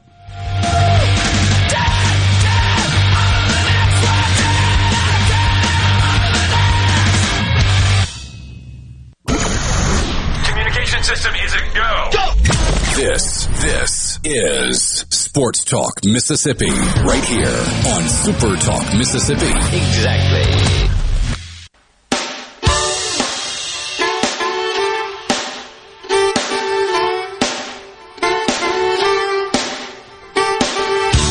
Sports Talk Mississippi, with you on this Monday afternoon, 20 minutes after 5, and as he does every week during baseball season at this time, Ole Miss head baseball coach Mike Bianco joins us on the Farm Bureau guest line. Check out favorites.com and go with the home team, Mississippi Farm Bureau. Ole Miss hosting Arkansas over the weekend. They lose game one of the doubleheader on Friday, bounce back and win game two and then come up short in uh, in game three. And uh, Mike, we always appreciate your time. Uh, When you look back at this weekend, is this one where it feels like maybe one got away, and, and and there really was an opportunity to win a series there, and just couldn't quite get over the hump? Um, you know, I, I think that's you know uh, kind of been the story the last three weeks. You know, I, I think we've we've let games get away that you know either could have won, should have won, and you know I think it's just disappointing. You know, we just we're just not playing well enough. And uh, you know, I said it in the post game. You saw, I think, all three games. I think you did on the air. Uh, you know, just just not enough. You know, just not enough pitches, just not enough defense, just not enough good at bats. You know, to win the baseball games. And you know, a team that you know uh, I think is very similar to us, where they've had some injuries on the mound. Uh, probably not as dominant as they they want to be, uh, but you know they they they did more to win the games this weekend than we did. You, you've talked about needing to play better, and I, I wonder if it, it's almost akin to like you got a dam and there's a leak in it, and, and you're able to plug a hole, and then you see one in another place. Because I, I thought this weekend, starting pitching, especially in, in games two and three with, with Xavier Rivas and JT Quinn, was was pretty good. Uh, what, what did you think about those guys? Uh, yeah, and but it's it's not just one phase. You know, everybody, and and I know probably is certainly the the fan base. You know, you, you want to point to one thing. Hey, we don't pitch it well enough, or we don't hit it well enough. Uh, we don't field it well enough. But you know, we don't do any of that well enough right now in conference play. Uh, you know, we we've done it before. We've done it in in spurts. But uh, you know, the the starting pitching, you know, this weekend, you know, especially with Quinn and Rivas, you know, was good enough to to win, but good enough if you if you score and defend. And you know, we just didn't do that. You know, a prime example is, and again, this is not blaming anybody or being, but you know, when you say, hey, play well enough, you know, we had a three-one lead uh, in Game Three in the fifth inning, and Quinn's pitching well. He was 0-2, and Takali, who's a really good fastball hitter, has got Pep, uh, Kemp-like power, and we decided to go all breaking ball, but he can't deliver one of the pitches, so he walks the leadoff guy. Then Wild pitches him to second base, and then an error, you know, uh, by uh, Gonzalez in the shortstop area that gets him to third base uh, with one out, and then we don't block a ball behind the plate. And so, you know, there's enough blame to go around, and especially with the, you know, with the, you know, to the co- blame on the coaches as well. So we're just not playing well enough. I, I, this is probably a, a question where you were like, Richard, if I knew the answer to that, I'd, I'd immediately plug it. So, so, so, what do you do when when you're trying to figure that out, and you're like, okay, we need to play better, but we've got to play better in every area. How, how do you go about doing that when you're playing in a league where there are no weeks off, there there are no there are no gimmies, there are no layups for you? No, you, you know you're exactly right. Um, the, the the the one saving grace is you know we we we think we're good enough, right? We we we we've shown in the past, you know that that what I just said to you, you know Quinn's a freshman, he has to learn how to deliver the pitch, but Gonzalez is you know an All American shortstop. I think Harris is an All American catcher. We're going to miss balls. We're we're going to you know make mistakes, but we need to not do it all in the same inning where you give up runs. And and uh the you know like I said the saving grace is that we've done it before. Uh we just need to do it more consistently. And we need to do it you know when it means the most. And you're right. Uh you get no gimmies in this league. And so if you don't play well you lose in this league. And you know that's that's what's happened to us you know at the beginning of the the, the you know first four weeks here you know, one of the, the things during the off season, people so many times, I, you you've used the number, everybody else has as well, seven and fourteen, talking about that team from a season ago. I feel like people talked about the production that was gone from last year's team.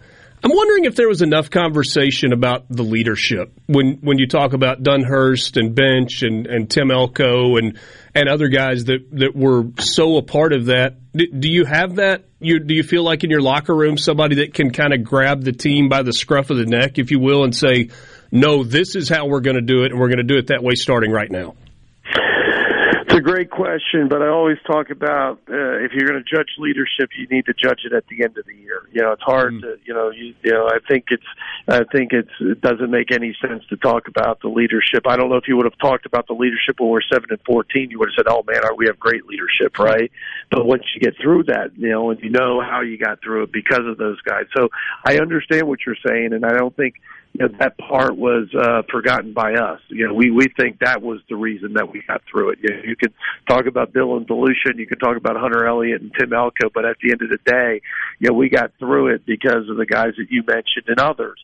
You know, that continue to show up every single day. And so there's a lot of games left, and so we'll see. We'll see how good a leadership we have. We'll, we'll see how tough this team is, and ultimately we'll see how good this team is. You know, and uh, you know we're in a spot now that it's it's been really tough uh, the last few weeks, but uh, we feel we're a better team than this, and I think we believe that we can play better than this. But ultimately, you, you have to do it. I guess one thing where, in terms of good news, you got a lot of baseball left, right? Six weekends left in the SEC, and a huge one this coming weekend where you go to Starkville rivalry series. Going to be huge crowds at the ballpark. Looks like the weather finally is going to be really, really good. Do do you look at that as an opportunity? Do you, do you feel like your players are looking at that as an opportunity of, hey, this is where it can start? I think you always look at it as an opportunity. Once you do that, if you don't do that, I think you're you're done. And you know, I think our guys are looking, you know, first uh, and where they should be is you know tomorrow night here against Memphis and then Alcorn. And uh, but we know that you know it's going to be a big weekend. We know it's going to be a big weekend in, in Starkville against our arch rivals.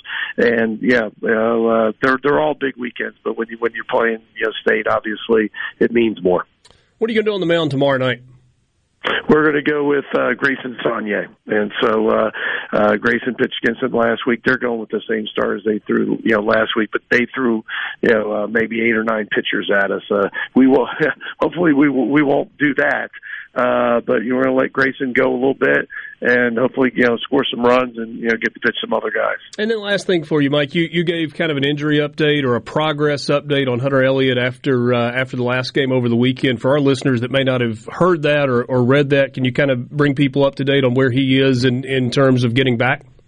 Yeah, sure. You know, he's uh, just threw another bullpen today, so he's thrown three bullpens, uh, 60 feet six inches off the mound, full speed. Uh, obviously, a lot of throwing and you know ramp up you know time before that. But he threw two bullpens last week. He threw a bullpen today on the game mound. Uh, felt great, looked great. Uh, velocity, everything you know seems to be you know where where it normally is, and he's feeling good. So he'll he'll get another uh, uh, bullpen you know uh, later this week, uh, or excuse me, he'll throw to live hitters later this week. He'll throw a bullpen uh, next week, and hopefully um, you know, if all goes well, and again, you don't want to get too far ahead of yourself, I think he'll pitch in some capacity, you know, that LSU weekend. When you've got a guy that's been a starter, do you feel like you need to keep him in that role even after he's coming back from a long time, or can you start him out as a reliever and then work his way back to being a starter? It's a it's a great question, uh, and I think just depends on who it is. You know, more than likely we'll probably start them, but that I get our fans overly excited. You know, there's only so many pitches, and I don't know what what that number will be at this point. Uh, but I, I think we probably feel you know, more comfortable starting him than relieving him. Thanks so much for your time. All right, Richard. Thank you. That's Mike Bianco, head baseball coach at Ole Miss, joining us on the Farm Bureau guest line. Check out favorites.com and go with the home team Mississippi Farm Bureau. So Ole Miss loses game one this weekend to Arkansas. That was game one of a doubleheader on Friday, uh, Good Friday. Arkansas blew it open with a Brady Slavens grand slam in the uh, in the top of the fifth inning. Kind of similar in game two. Ole Miss blew it open with a five run bottom of the sixth inning, and it was highlighted by uh, a three run home run from Ethan Leger. Groff had a home run early in that inning, and then Leger hit one as well. I think that was all in the same inning. Uh, and then you heard Mike kind of break down the uh, the Saturday game. Ole Miss had a had a three to one lead, and um, which should have been four because you get picked off at first base, and then the next pitch is a walk, and then the next batter hits a home run. Hey, we had uh, somebody text us earlier, and I, I forgive me for for picking on this person, but he said they just don't pitch it well enough. They, they're without their ace, and Mike said it, and he's right. They they wish that was their only issue because yeah. that's going to get solved in two weeks. But th- that's two series now where uh, they, they win two games. They get one more win in College Station if they just play clean defense for an inning. Instead, two errors ends up in a grand slam and a loss. Same thing in this game. Don't get picked off at first base. Uh, don't lazily field a single in the outfield and don't throw it into nobody, and you win that game too. And you know what the crazy thing is? So right, they're sitting there at two and ten in, in the SEC through through four weeks, two two wins, and you can go back to the Florida series and you go, okay, they should have gotten one there. Yeah, should have gotten one in College Station, and maybe should have won the series. That's three more wins, and if you move those to the win column out of the loss column, and you're five and seven, I mean, you want to talk about feeling differently about a team and about everything that's in front of you, but you don't get to do that, right? I mean, you either finish in first place or in second place in these games, and they finished in second place ten times in uh, in SEC play. So long way to go. Uh, thanks to Mike Bianco for joining us. We'll be right back. What we're to do right here is go back. And now back to back to the sports. This is Sports Talk Mississippi. So let's get rolling. On Super Talk Mississippi.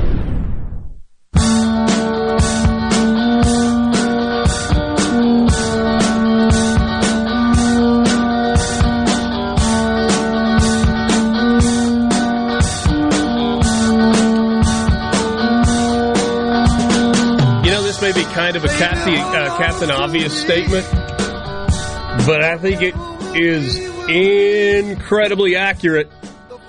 Hunter, longtime texter on the C Spire text line in Columbus, he says this weekend is huge in Starkville.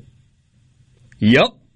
Yeah, we said we said it before you got here. The loser of this is not going to Hoover. This is a loser leaves town series. And I mean, of course, Ole Miss will be leaving Starkville. You know, it's a In a steel cage. Loser leaves town, though. I mean, that, that's what it feels like. The the math is against whoever loses the series. I mean, you can play great baseball and still mathematically. I mean, maybe you'll get to Hoover, but are you hanging any banners for making the SEC tournament? So as the 11 or the 12 seed, right? So the the math is Oh. heavily against them for making the tournament that everybody truly cares about the results in. Ole, Ole Miss is two and ten. I'm smelling So a if bit they of lose this sarcasm series- there. Ole Miss is two and ten. If they lose the series, they're three and twelve. Chances are, even with Hunter Elliott back, you're losing the series to, to, to LSU. You're four and you're four and uh, do the math, Brian. Four and fourteen. Yeah. I mean, it's just tough. And, and for State, even even if State wins the series, we talked about it earlier. State really needs. I mean, I think 13 wins. This is, is a year. Is it? This is a year where the SEC is good as it is. 13 wins, going 13 and 17 might might be enough to get you into a regional. You may three seed somewhere, but you might be in. But that means you have to go 10 and 8. 10 and 10 and 8 the rest of the way. That's going to be tough. You, get- you got to win the series. You really need to sweep if you're state. Ole Miss obviously could use a sweep just because they could use it, but I, I don't think that's going to happen. Though I'd be amazed if either team swept this weekend. Yeah, I'm, I'm with you. I don't know that either of these teams have shown enough consistently to make you think that they can walk into that ballpark and win all three games. Um, On the other side of that coin, though, Richard, we have seen enough for these teams to make you think they could they could walk into that ballpark and give away all three games. Yeah, you're right. You- You're, you're absolutely right. I mean, look, right now, I mean, if you're thinking about the SEC tournament and teams that are going to be, I mean, 12 of the 14 go. Vanderbilt's going. They're 11 and 1. South Carolina's going. They're 9 and 2. Kentucky's 9 and 3. Florida's 9 and 3. Those four teams we know. I, I, okay. We don't know. But it would be shocking if any of those four teams didn't make it. Arkansas, they're going to be there. That's five. LSU is going to be there. That's six. I think Texas A&M is playing better. That's seven. Okay, so that's half of your field. That, that's seven of the 14 teams in the league, which means you've got five spots left for the combination of Tennessee at five and seven, that does not look like a very good baseball team right now. I know they're talented. I Uh-huh. know they're talented. They're not playing very good baseball right now. Missouri, who's four and eight, they've they've come back to earth after their season opening sweep. Yeah. Georgia, who's three and nine, and managed to win two Got games from win. Kentucky in a doubleheader. Yeah, I mean that, that's huge, right? They were sitting there at one and nine, and they they won two on Sunday.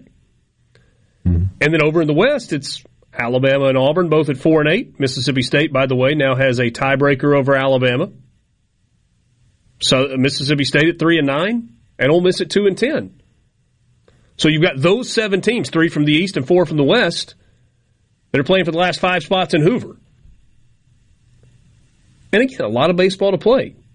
18 games left in the regular season. But based on what we've seen through four weekends, I mean, don't you think Tennessee wins enough to get to the conference tournament? There's so much talent on that roster, especially on the mound. You would think, yeah. Okay, so now you're down to four spots for six teams. I don't know about Missouri and Georgia. I don't know about Alabama and Auburn. I mean, I tend to think that Alabama and Auburn kind of scratch around and win enough here and there that they get to, you know, 9, 10, 11 wins in the league, something like that. That's enough to get you there. But think about the conversation that we're having right now. Yeah. Which, in fairness, Mississippi State didn't get there last year. And we're like, what, what are we, what, what's going on? Yeah. We're, we're talking And- about and the qualifying for the conference tournament, not getting to the postseason even. Yeah. And the winner of this this series this weekend isn't guaranteed anything. No. I mean, if State wins the series, they're they're they're five and ten. I mean, Right. that's not Right. you know. With a murders row ahead. Yeah. a murderer's row ahead, but a little momentum and a little healthier and starting to get some belief, especially offensively. Thought this weekend was huge for Mississippi State to go and, and get two, and the way they got two, right? They win the Yeah. first one. They don't play well in the second one, right? Walks, Yeah, got didn't pitch ruled. it particularly well. They get run ruled, and boom, they bounce back and they find a way to win the third game. Thought and that they was- come from behind to do that in that game too. They were down. what was it? Like It was 4-3. Four three. Okay. Mhm. Yeah, not like crazy down. Yeah, no, no, But- I mean, but yeah, trailing still, in the middle of the they- game. losing. Yeah, you know? Yeah. It's it's hard to fathom. I, I was talking to somebody about this yesterday. He was like, "What are you guys going to do if both teams keep sucking?" And I said, "A lot of spring football." Yeah. Well, I mean, that's, that's we'll, we'll- talk a lot of football. NFL drafts coming up. I mean, we'll make do. We'll be fine. But it's it's hard to wrap your mind around it being this bad. I mean, this is a year. I I know they just won a series, but this is a year and a half for state, and almost just won a national championship. Mm-hmm. And and this is the conversation we're having. And- it's and hard look- to believe that it's happening. And and you know, it, it really is hard to believe that it's happening in the way that it happened Yeah. two years in a row, right? I mean, because what Mississippi State fans win a national championship, they're like, you know what? I don't care what happens next. We just want a title. And then you go through the season that they had a year ago, and you're like, well, I I didn't necessarily mean that. You you say that because you think, well, the worst that could happen is we'll just be in a regional next year. Yeah. You know, you don't ever in your wildest dream think you're going from national champion to last place, Yeah. Losing record. That's exactly right. And and now you're dealing it with Ole Miss as well. And I mean, I, I think you know there's there's plenty of grace that is being extended from Ole Miss fans right now to this team and to Mike Bianco. That crowds were still pretty good, especially considering the weather and Easter weekend and, and all of those things. And and look, I mean, kind of like for Mississippi State, I think you said a weekend ago, hey Dad, that you know for Super Bulldog weekend the crowds are going to be great Yeah. if it doesn't go well, had Mississippi State lost the series at Alabama and they lose a series to Ole Miss, after that it might get a little sparse. But at Right. least for now, there's momentum again. Look, crowds next weekend for Ole Miss when they host LSU are going to be really good. That's the weekend with the Morgan Wallen concert, and and, and then the weekend after that is is double decker weekend. So there are going to be good crowds the next two weekends regardless kind of of what happens, but they need to win. Need to win some games. Just to recapture some momentum. Yeah. Uh, I mean, eh, hindsight's twenty twenty, but you, you they, they need to go into the portal and get pitchers now. Because again, Rivas has been better, Quinn's been better, Son Saunier's shown some things, but you, you need help. You- You're going to lose how many guys in the field as well? I mean, eligibility's running out on some of these dudes. For Ole Miss, you're going to have to replace your middle infield. No, eight, all all eight position are players. completely out of eligibility. No, not out of eligibility. Kemp Alderman's going to get drafted. Ethan Groff Yeah. out of eligibility. McCants is going to get drafted. at, at, at some level. Um, Leger will get drafted at, at some level. Gonzalez is going to be a first or second rounder. Yeah. Chatagnier is a senior. Calarco is a grad transfer. And Calvin Harris is going to get drafted. All eight position players. Certainly seven position players. Yeah, I mean, you know, third, third and, and right, it may be so late that it, it may not be worth it. Yeah, but for some guys, when they've been around college baseball long enough, you're like, you know what? I'm going to go give pro ball a shot and see what happens. C Spire text line 601 879 4395. Drafted. Yeah. Yeah, drafted. Come on, you, you, you remember. You, you say those guys aren't shoe ins to get drafted. They're aver- Look, Calvin Harris is getting drafted. He's a good defensive catcher that hits. Gonzalez is a first or second rounder. I didn't say Chatagnier was getting drafted. He's a senior. I guess he's got a year of eligibility left if he wants it. Calarco's out of eligibility. Groff is out of eligibility. Alderman is going to get drafted on raw power. He hits the ball. I know it's a metal bat, but he hits the ball harder than the overwhelming majority of Major League Baseball players. And then with McCants and Leger, I, I don't know. I, I don't know where it goes with them. We'll see. That's Leger, by the way, had a good weekend swinging the bat. He did. He had he had his best weekend since putting on an Ole Miss uniform, and I don't know that it's even particularly close. Sports Talk Mississippi, streaming at supertalk.fm and Supertalk TV. We'll wrap it up with you coming up next.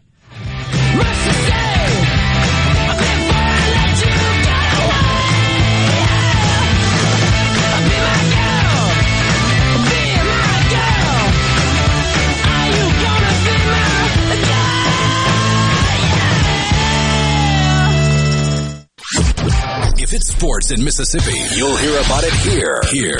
Sports Talk Mississippi. You like this show, huh? Yeah! Super Talk Mississippi.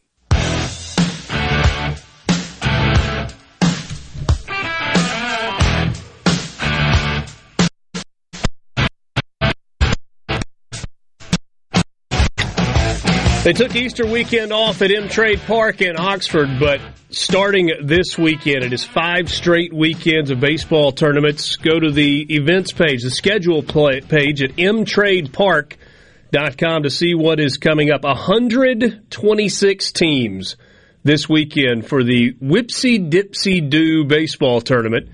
Next weekend, you've got the uh, Double A Charlie Hustle tournament. Then it's the Doing the Double Decker NIT. 102 teams signed up for that. You've got a, uh, a regional NIT event the following week, and then uh, May 12th, uh, a tournament, Double A tournament happening uh, that weekend as well. So five straight weekends of baseball tournaments. If you're involved in scheduling your team's uh, uh, events, then uh, be sure to check out the page, the schedule page at mtradepark.com. If you're going to play, play mtrade. Wow, guys, feels like the show's gone fast today. Hmm. I wonder why. Hey, Dad, I thought I'd get a giggle out of you for that. The, the closer, Richard Cross, there Gets- gets that last inning of work. You can uh, you can always join us on the C Spire text line 601-879-4395 uh, 601-879-4395 Sports Talk Mississippi brought to you in part by Genteel Apparel. Find them online at genteelapparel.com. We talk about all the time the collegiate collection, not the golf collection. Their shorts and their golf shirts are absolutely fantastic, and uh, you'll feel good. They are cool. They are moisture wicking performance material, and uh, they'll help you look your best, uh, whether it's on the golf course or headed to the lake or the pool or just hanging out around the grill, whatever it uh, it is. Did uh, you can find them online at genteelapparel.com. Genteel, the official apparel provider of Sports Talk Mississippi. Did you guys do a uh, cooking recap? Did I miss that earlier? We did not. All right, Oh, we, we no, need we to do not. that. Uh, it's brought to you by our friends at uh, Polks. Visit them online at polksmeat.com. And when you go to the grocery store, look for the Polks meat packaging. If you can't find it, find the manager of the meat department and tell them they need to get Polks because picky people pick Polks. We did not have our food Friday. We did that on Thursday, but we reminded you that we would have a, a quick review. Hey, Dad, you got to tell me about those pork chops. You sent us a picture, and goodness gracious, did they look good? How did they taste? They came out. They came out real good. I was I was very pleased. You know, uh, I know you were you you were you were wondering about them. So yeah, they, they came out really really well. The family enjoyed them. and uh, the sides were good, and uh, yeah, it was a good. It was a, that was a good meal. There you go. Uh, Last yeah. chance I have to cook the next couple of weeks too. So Yeah. I'm. Uh, What's I'm going on the next couple of weeks? Well, this weekend Super Bulldog. I got I got no free time for that. I mean, you don't have a grill And that you can uh, use at home. Like you're not going to spend the night at home. I mean, I'll be I'm gonna be you know working and stuff, and then next weekend I'll be uh, I'll be out of town. So There you go. Borky, how did the Masters Easter brunch turn out? Oh, it turned out great. I mean, it, it's simple stuff. Sure. you know, but eh, nothing beats a pimento cheese with bacon on it. Also, Ooh, and I had some uh, banana peppers, some thinly sliced banana peppers, and it was really good. I was ju- I just looked in the fridge and was just picking stuff that I had and just putting it on, and I had four pimento cheese sandwiches throughout the course of well spread out two pre nap. So I took that like mid morning master's nap before the leaders tee off, like 30, 45 minutes. Yeah, it's the best nap ever. You're just soothed by the music, and then you wake up right as the broadcast is starting, and then I ate two more. Good for you. We, um, I, I told you we were up in the air on the uh, the plans for Easter lunch. The uh, it, it turned into brunch. Now we didn't eat until almost two, so we had church service that ended at 12, 12, 10, something like that, and we're like twelve thirty leaving, and went out to in laws' house. It took a little while to get out there and get everything going, so it was a little later. But we did uh, breakfast casserole, you know, the sausage and egg and bread and all that good stuff rolled together, and cheese grits and fresh fruit and biscuits, and there was like strawberry shortcake for dessert. It was it was good. I don't know if that's like traditional Easter lunch. I, I- I feel like for Easter Sounds you can like it. kind of do whatever you want to do. Yeah. And uh, Yeah. it, it, it kind of felt soul foody. I mean, it was good. Just like really hit the spot. Easter has a lot more flexibility than Christmas and Thanksgiving. You, you can you really can do what you like on Easter. That's fair. Hope uh, you and your family and your friends enjoyed a, uh, a nice Easter weekend as uh, as well. Uh, are we done with the bad weather? Like, have we gotten all the like the rain and the rain and the rain uh, out of here? First off, you, you don't jinx it.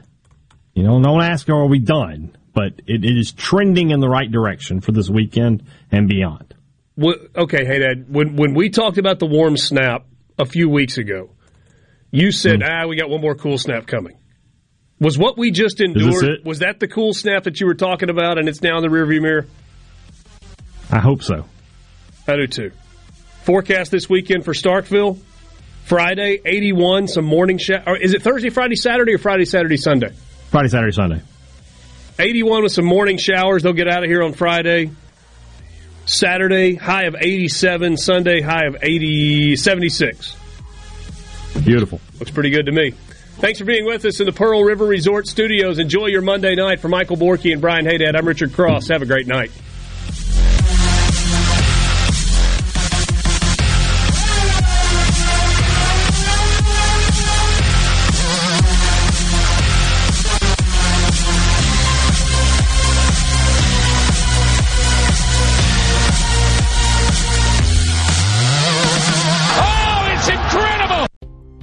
You a business owner looking for help with HR benefits and payroll? MWG Employer Services offers a wide range of services and can create a custom plan that fits your needs and budget. I was so overwhelmed with HR stuff. MWG Employer Services took all the stress out of it and even set up my payroll. I couldn't be happier. MWG Employer Services is here to help you succeed. Call us today at 601 206 7966 or go to MWGEmployerServices.com. A SuperTalk Mississippi media production.